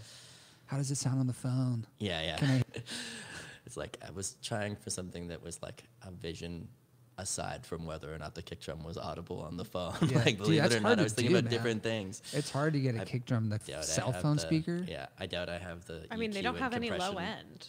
Yeah, it's yeah, mostly the it's clicks. some, some, hard shit to do. When that guy told me that, that's been stuck in my fucking. You know, actually, who told me that was, who the fuck was it? Do you know Bobby Harlow? I from do the- know the band The Go.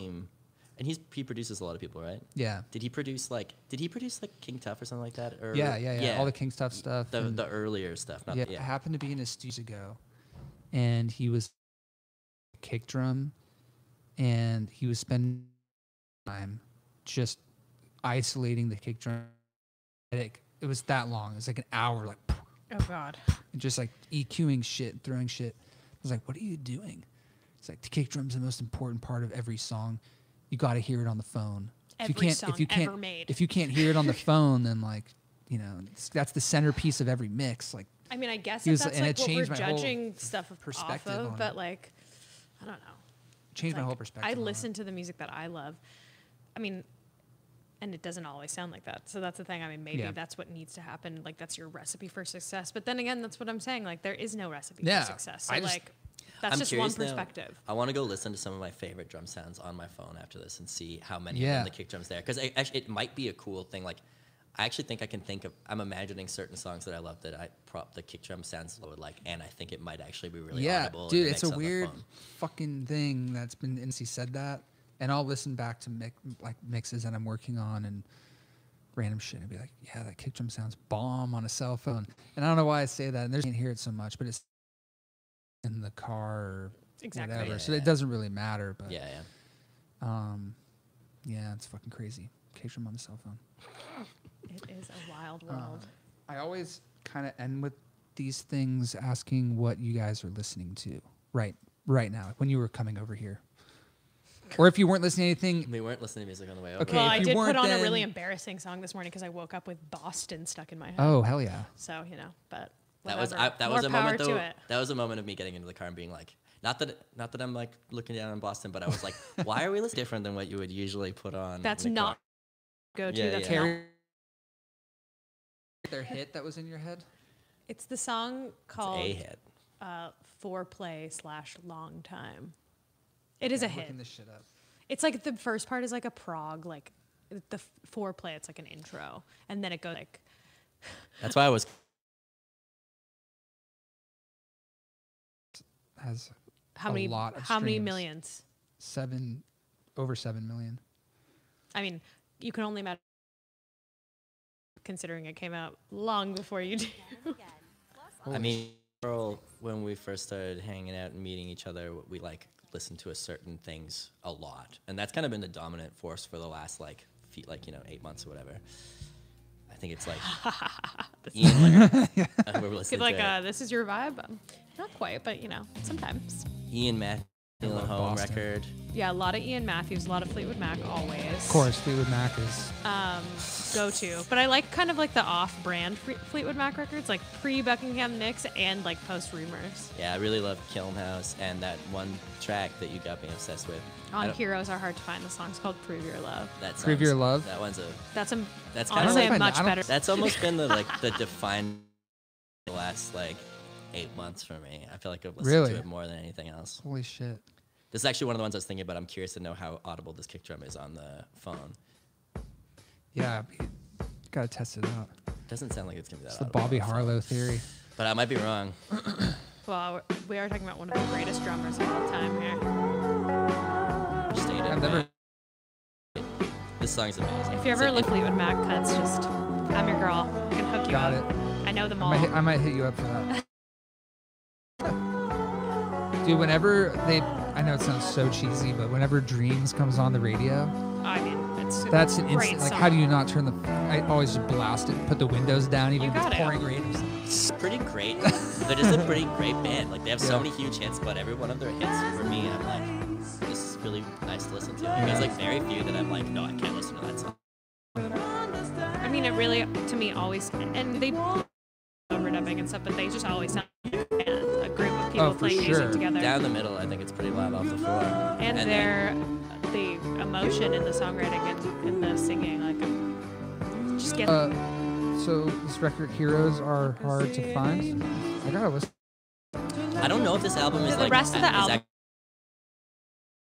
But um, the two records before that he was talking about, Bare Trees and Kiln House, those records are great. really, really good. Hell yeah. That sounds great.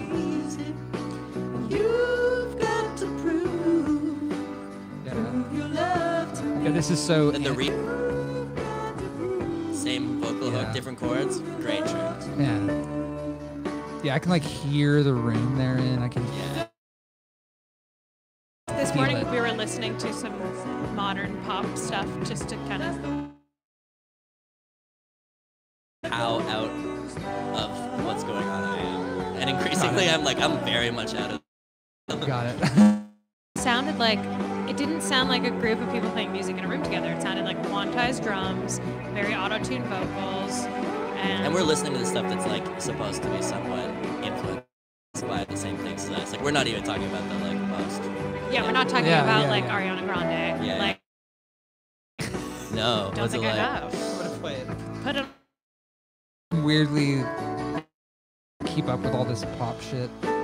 But um it's We called were specifically talking about Kacey Musgraves. it's called uh yeah, okay. Three has 160 hits. Yeah, 3 Kinda weeks. 3 blowing weeks ago. Boston under the table there. Yeah, it's, it's just called Yummy. You know, I used to say I have heard this because they play it at my workout class. Oh yeah. Dude, this is like the hit right now. Is it featuring someone? No. Just him? Okay. Justin Bieber's up. Yummy. Because I didn't- he's like barely even singing. Yeah, I mean, it's mostly Kind of just like drums and rap bass. or you know? whatever. I mean, yeah, that's I- what- I know that's what so pop- little that's what about- pop is. Yeah. I'm like- Crazy. Rap music. It's pop. It's Yeah, the new pop. That's how pop sounds. Yeah, it's crazy, right? It's really simple production. It's just like drums and bass. That's that's what we were saying Yeah, about we the were just Kacey talking about that. Musgraves thing. It was pretty much just occasional I mean- yeah, interjection. yeah.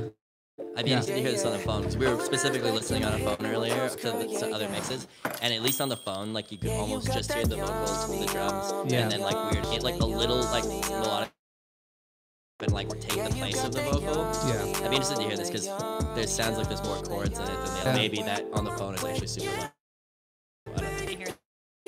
They probably fucking mix so hard to get it to sound really good on a phone. I bet That's they're probably- following the bottom kick drum method. Maybe. There's yeah, double it up with that 808 and it come through. Anyways, that's that's what's uh, the live version of this Boston song is. Holy Jesus. Back to the good stuff. Sorry, it came up as. Uh, Sarcastically. My other favorite band is ABBA. Sure, you could pay someone to build oh really? Where's the fun What what air, like what? Just the hits. Just the Yeah, hits. all- hits. I don't know. Are they really? I, I, I should dig more. Are they a real No. album band? Well, there's songs that you that you wouldn't know that, That are are good. good. but there's also songs that you probably wouldn't think are good. Oh yeah, I know this second one. Long yeah, time. this is the Yeah. yeah. I've never heard that before. Yeah.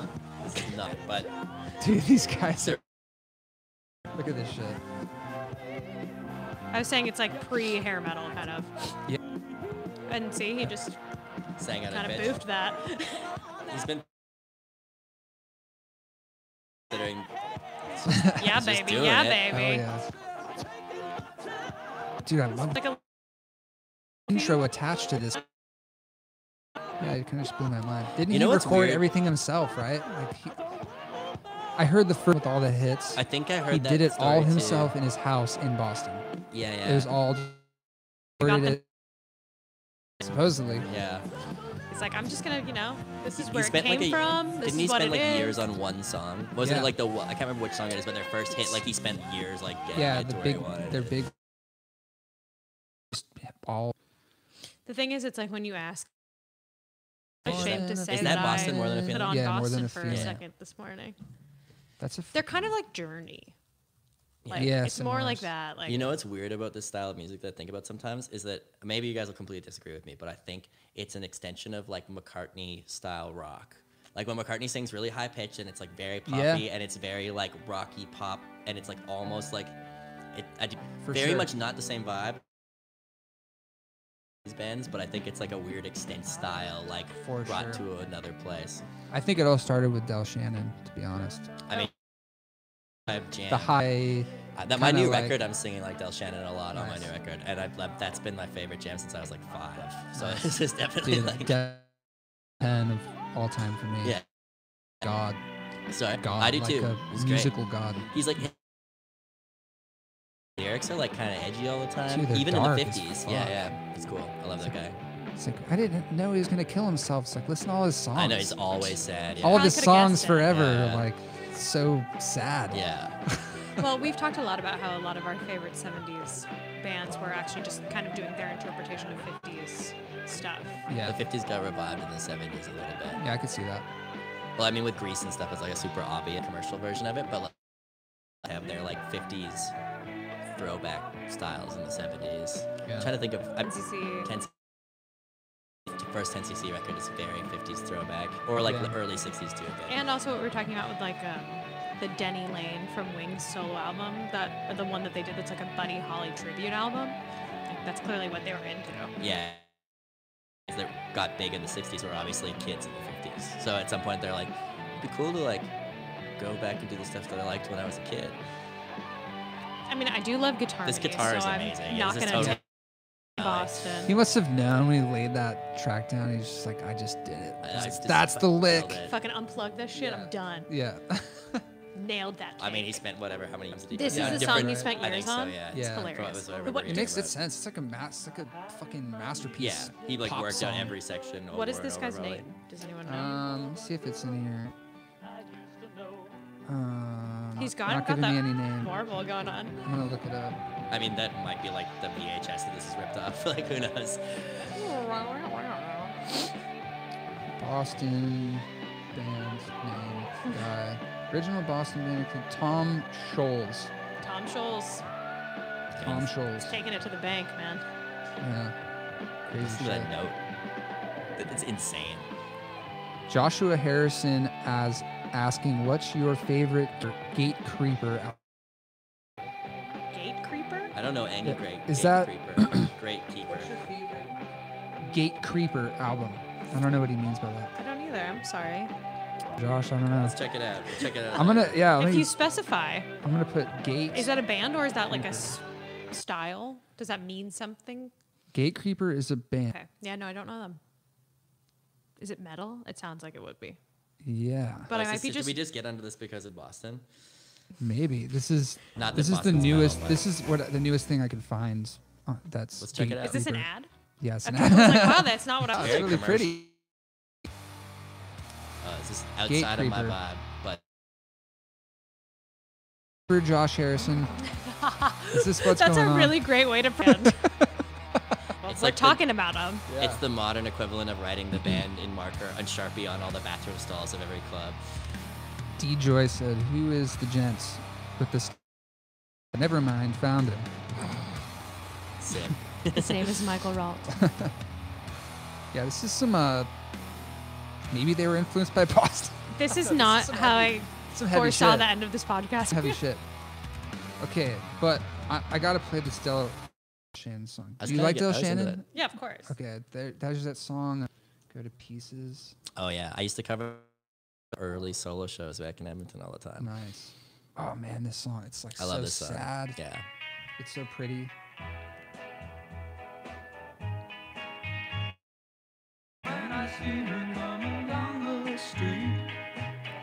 My dad's friends was saying like when this when Del was doing when he was like doing his shit that this was really punk rock. Like suck.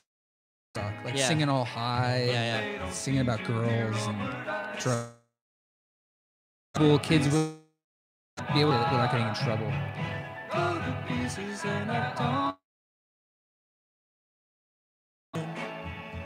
Does someone else do this? There is He- a Peter Oh, and is it? Gordon, Yeah, right. They covered it in the 60s. they covered this. Yeah. Yeah. this is the original version. someone new enough that will be true. But To me, it's a perfect song. This listen, they don't listen. They don't seem to care. They reach for you and you're not there. But she's not there, and I. So, comes to hold someone new. Yeah, Yeah, love that so sad. true, but they reach for. I didn't. Why did he kill himself? It's Yeah. like all his songs are like. It's, he's been giving us. He's been putting the bread breadcrumbs out for Yeah, like forty like 40 He was writing a little map. Heavy, heavy abandonment issue. yeah, he's a he's a G. Those things can really crush you. Yeah. Great. Especially back then, there wasn't any social media. Yeah, and exactly. it's like when you s- when you girl or you're a guy, I mean that was it. It's actually really sad That too because you, uh, I've read about his career and like doing like 50s revival shows, like pretty much from the early Yeah. stuff. Like he made, and then it ne- but he was never like a cultural icon in that way. So the only way to make money was like To play the be when he was a cultural icon. Yeah. And then eventually he just got so. yeah. bummed. What did, didn't some label reissue that that album? I think so. Although it's not on He, Spotify. he has a psychedelic album, and right? it's Yeah, not on it's- Spotify. Yeah. V- in Something like that. or Venus or I don't know what it's like Pisces. Or Something no, else. Yeah. I think this shit's Yeah, yeah. so good. Oh my god. Yeah, I love this record. I feel like that happened to a lot of like Ricky Nelson and Dion. They went on to albums, but people just didn't like. people just didn't. like- add. insane song.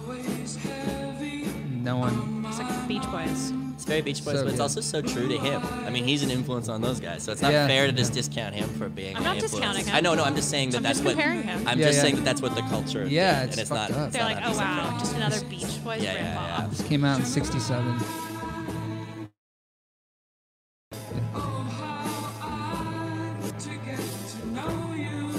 It's great. So good.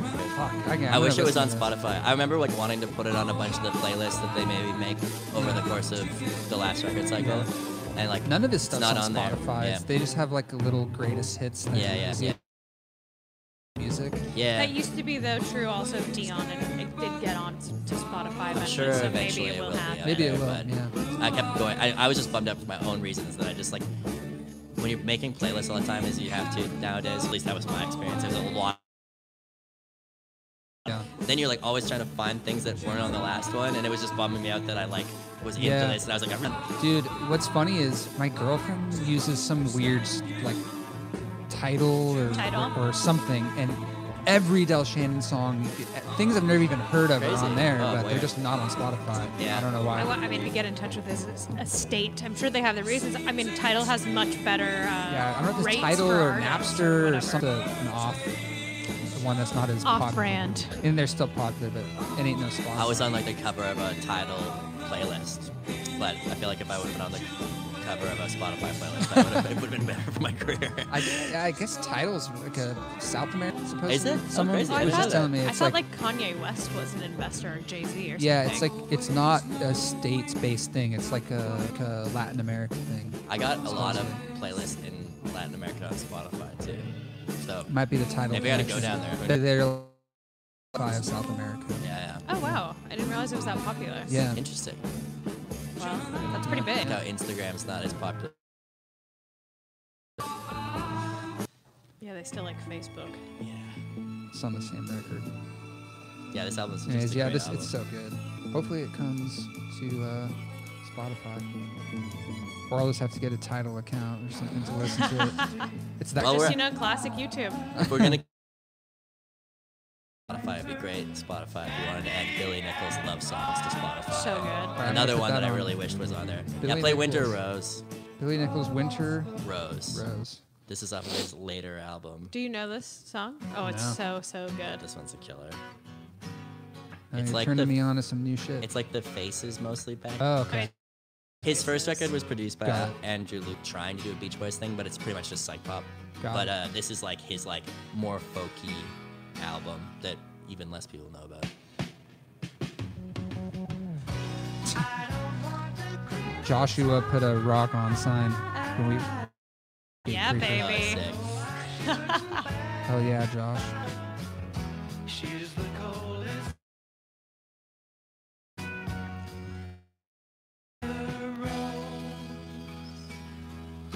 Yeah, this is clap. It's just a great song. Crazy lyrics, crazy writing. And a weird example of a guy who like was tied in with rock royalty and making great records. Yeah. And is not a household name. I think there's a lot of those. I know, but he's working with like it's like Keith Moon played on this record, and like the Wow. faces are on it, and Andrew Loog Oldham was tied in. So Wow. you'd think it would be. I mean, I this feel is like just the pretty much the faces just royalty. don't actually get enough credit these days either. No, they don't. They're super under talked about. They really are. Like as one of the great rock bands. Yeah. Like, they and like the. But Rod Stewart, people came out of that to become. and so, but that's yeah. the thing. It's like, but people aren't looking back on what they Yeah, yeah. I mean, we not are. as much. I mean, us as heads. Whatever that all the song other is. heads out there. I wish I Anyone who's listening to this podcast is probably a Wish I knew what I knew now, or whatever that song. It's like on classic rock radio. So I mean, they have their breakthroughs or whatever. But Is it that version though? Because Rod Stewart has his own version. I feel like I hear that. Maybe it, maybe it isn't. As, I don't know. Maybe I'm just hearing it in cafes from other heads. I don't know. Is the whole record this good? Uh, Or is there's, it le- this is what is- definitely the best song, but I like some other songs on it. I like this one weird song about uh, getting high on laughing gas at the dentist Oh shit. called Do you know? White Lightning. Do you know the band Blue? The song Red Light song. That's something I'm onto. I don't think so. Fucking Blue, cool, man. blue, red light. Yeah. Hey, so uh, you're from Canada. Do you like s- is Terry? I don't Canada? even really know Terry Jacks. Who's Terry Jacks again? I know the name sort of roughly. Dude, Terry Jacks. Um, Seasons in the Sun. Seasons in the Sun. Oh right, I know those um, tracks. I know the tracks. I just know the the hits though. But he's Canadian. yeah, he's like created like After we should really just be listening to Pagliaro right yeah, I know. Well, after we get a little blue and we'll put on. Terry Jacks and, and his band, that the Poppy Family. They're Canadian. Oh right, band. okay. I didn't realize he was tied into that. I do know Yeah, the he- Poppy family stuff. that was but that's like wife, not a household thing. It's like obviously like people like us in Canada are Really? Why- Someone like told me that they were like the biggest, the Jimmy, the, the psychedelic rock band of Canada. I mean, I, maybe they Maybe had not. wider. I mean, for me, it was more like it being like, oh yeah, that band's really cool. Maybe some people were families knew about it. I don't know.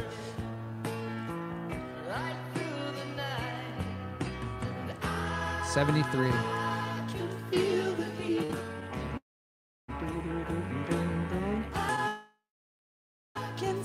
Okay, have you heard of Photo Maker? No. It's a similar era. It, the Raspberries. Do you know the Raspberries? I've heard of them. I know the Photo Raspberries. Maker. Yeah, yeah, yeah. Yeah, with an gonna F. With an F. I'm gonna play it. Photo Sounds like Where have you been all my life? Is like to me. Sean from Burger turned me on to it like five Sick. years ago, and Cool. I have every Fotomaker album now. It's like the best pop songs. Yeah, early '70s. Fotomaker. Where have you been all my life? put It's that the down. dude from the Raspberries. Love this shit.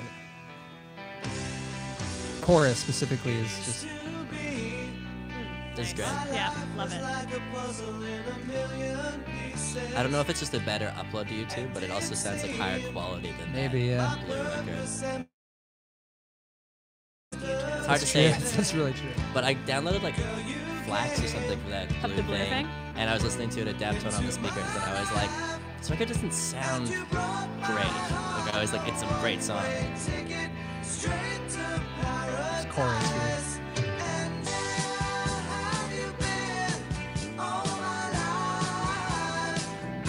Right up our alley. Maker with an F. Very sick. Really good. Do you want to hear one more Canadian track Yeah, that you might not yeah. know? Uh, She didn't know it, and I feel like it's been really hard to stump Oh, her. so good. It's Michael Pag. It's like I think it's Michel Pagliaro, like M I C H E L Pagliaro, P A G A R O. Loving you. This track it is just like a power pop classic. This guy's like a French Canadian singer who's Don't like miss a moment. mostly popular, I think, in Quebec from that era. Okay. But like people are getting more and more into it over time. It's like it's like Big Star or something like it's like and quality. Maybe not as many good songs, but Got at it. least This song is definitely. a few good ones though. That acoustic guitar s- sound is Love shimmery that. as fuck. And the guitar is so heavy. Like it's like really like by definition power pop. Yeah, it's got all the things. yeah.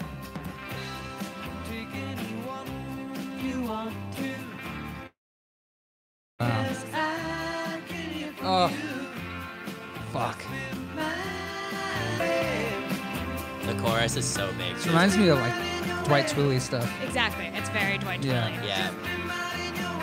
That's why this existed about Yeah. it. Canada. What else are you keeping a secret? This is. We have a few things. I'm definitely gonna be.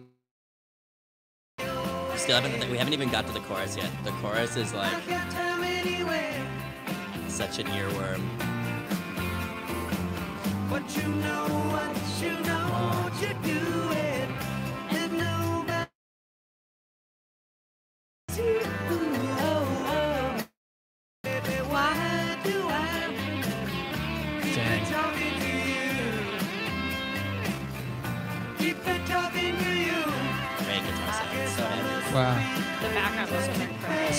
crazy production, dude. Yeah, so Amazing. I might be wrong, but I feel like he actually recorded some stuff at Abbey Road or something like that. I might be wrong. Okay, yeah. Don't. that- I mean, that makes sense. This Yeah, is yeah. a crazy production. It's very high. Is he the guitar quality. player? I don't, he's playing electric in that picture. Is that him?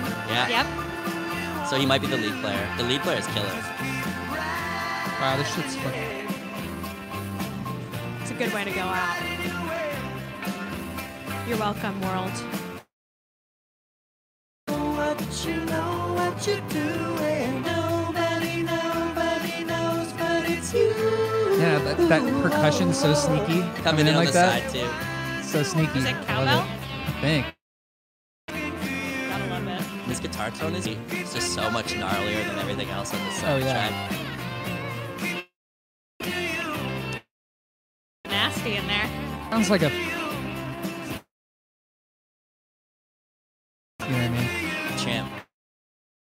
Champ. Yeah. Pig nose or some shit. Sounds Wow, man. That's a crazy, crazy good song. yeah, that oh one's shit! that one's like Live in Canada.